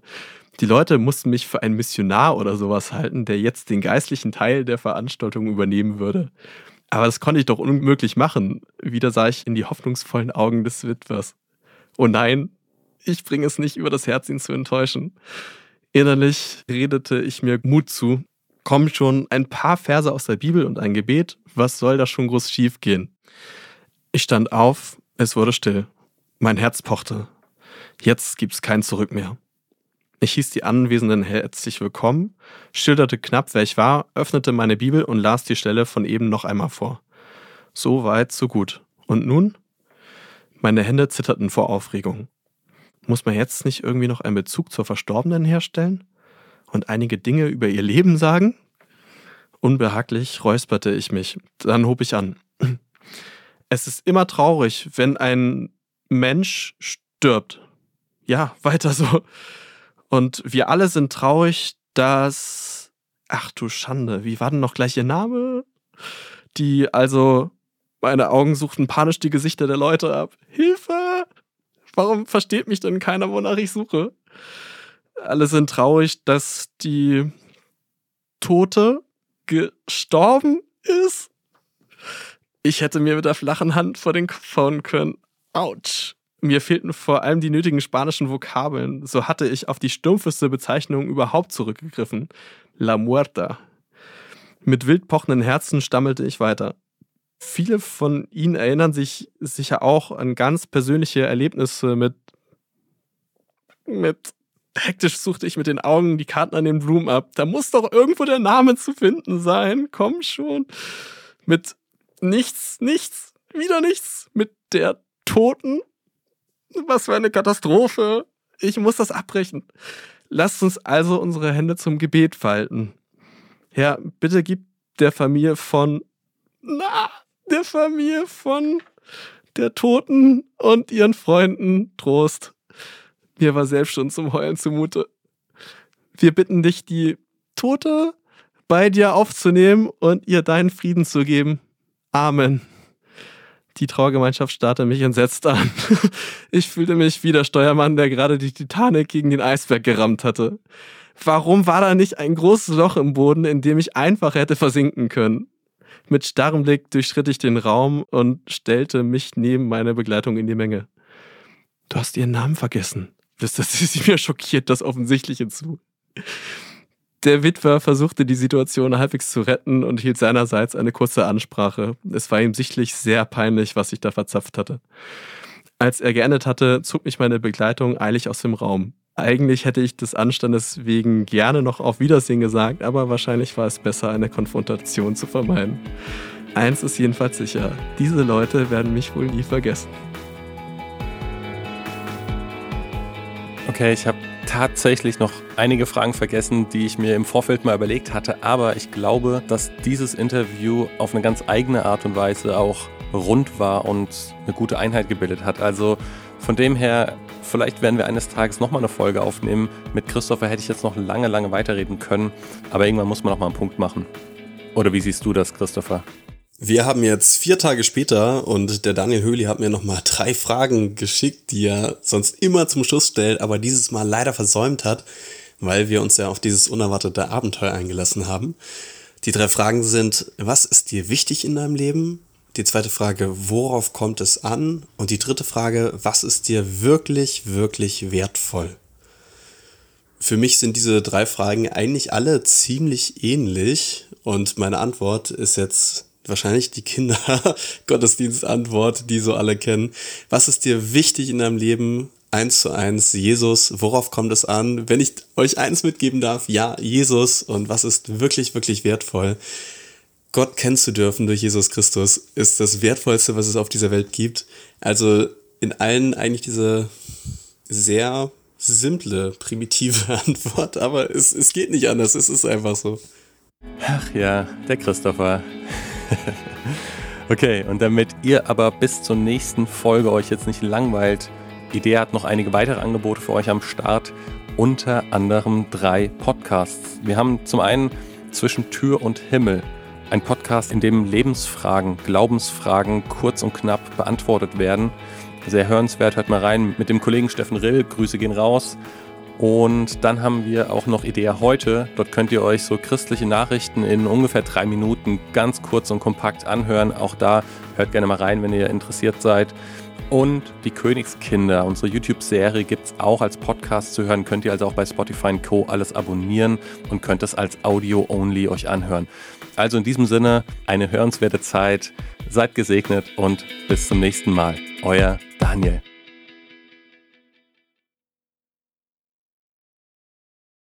Ihr Lieben, wenn ihr bis hierhin durchgehalten habt, dann yay, gibt jetzt noch ein kleines Schmankerl von Christopher on top. Wir haben nämlich im Anschluss dann direkt nochmal ein bisschen weiter geredet und irgendwie gemerkt, da gibt es noch was, was Christopher uns, glaube ich, hier mitgeben will. Ich bin gespannt, was es ist. Christopher, hau raus. Genau, und zwar haben wir noch ein bisschen über Evangelikal, Dekonstruktion, Postevangelikal geredet. Und ich dachte, ganz häufig wird es ja an Sexualethik auch irgendwie festgemacht und bisher stand das immer noch so ein bisschen, vielleicht sogar fast ungreifbar im Raum. Und ich wollte einfach sagen, von dem Lebensstil, ja klar, wir haben natürlich viele Freunde, ähm, die alle Meinungen vertreten, stehen wir auch dahinter und wir stehen auch zu den Leuten und da haben sie super gerne. Gleichzeitig haben meine Frau und ich bis zur Ehe gewartet und sind auch sexualethisch auf genau dieser Linie unterwegs und finden, dass, dass es eine Bereicherung ist für alle und würden es auch jedem empfehlen und ans Herz legen. Und ja, vielleicht kriegt man dann einen besseren Eindruck, wo wir stehen. Also ich glaube, das steht nicht im Widerspruch, auf der einen Seite absoluter Befürworter davon zu sein und auch, wenn du so willst, ein heute ja schon fast altbacken konservatives Leben zu führen, das ich übrigens wunderschön finde und gar nicht altbacken und überhaupt nicht, ja, konservativ vielleicht schon, weil das hat man damals auch schon so gemacht, also bewahrend, aber ich finde, das ist ein Schatz, den man sich da bewahrt. Und redet man heute entweder zu viel drüber oder zu wenig drüber, gibt beides davon. Man dachte, vielleicht ermutigt das den einen oder anderen, vielleicht sowas auch nochmal zu tun oder mal drüber nachzudenken, sich zu beschäftigen, wenn man zu wenig drüber redet. Die Leute, die zu viel drüber reden, vielleicht trotzdem nochmal so ein bisschen vor Augen zu führen, okay, man kann trotzdem Freunde haben, die das nicht so sehen. Man kann sie lieb haben und mit ihnen in Gesprächen und Dialogen sein. Voll gut. Also bewahrend und bebauend, beides ist ja wichtig. Von dem her äh, Hast du nochmal ein Bibelzitat gebracht zum Abschluss? Ha. Ja, ich, ich wollte jetzt so tun, als ob ich auch so ein bisschen, also ich meine, mit Theologen halte ich mich dann ganz gerne zurück, aber den wollte ich nochmal raushauen, genau. Sehr schön. Christopher, ich danke dir für die Ergänzung und äh, ihr seht, es lohnt sich bis ganz zum Ende dran zu bleiben. Also in diesem Sinne, bis zum nächsten Mal. Ciao, ciao. Ciao.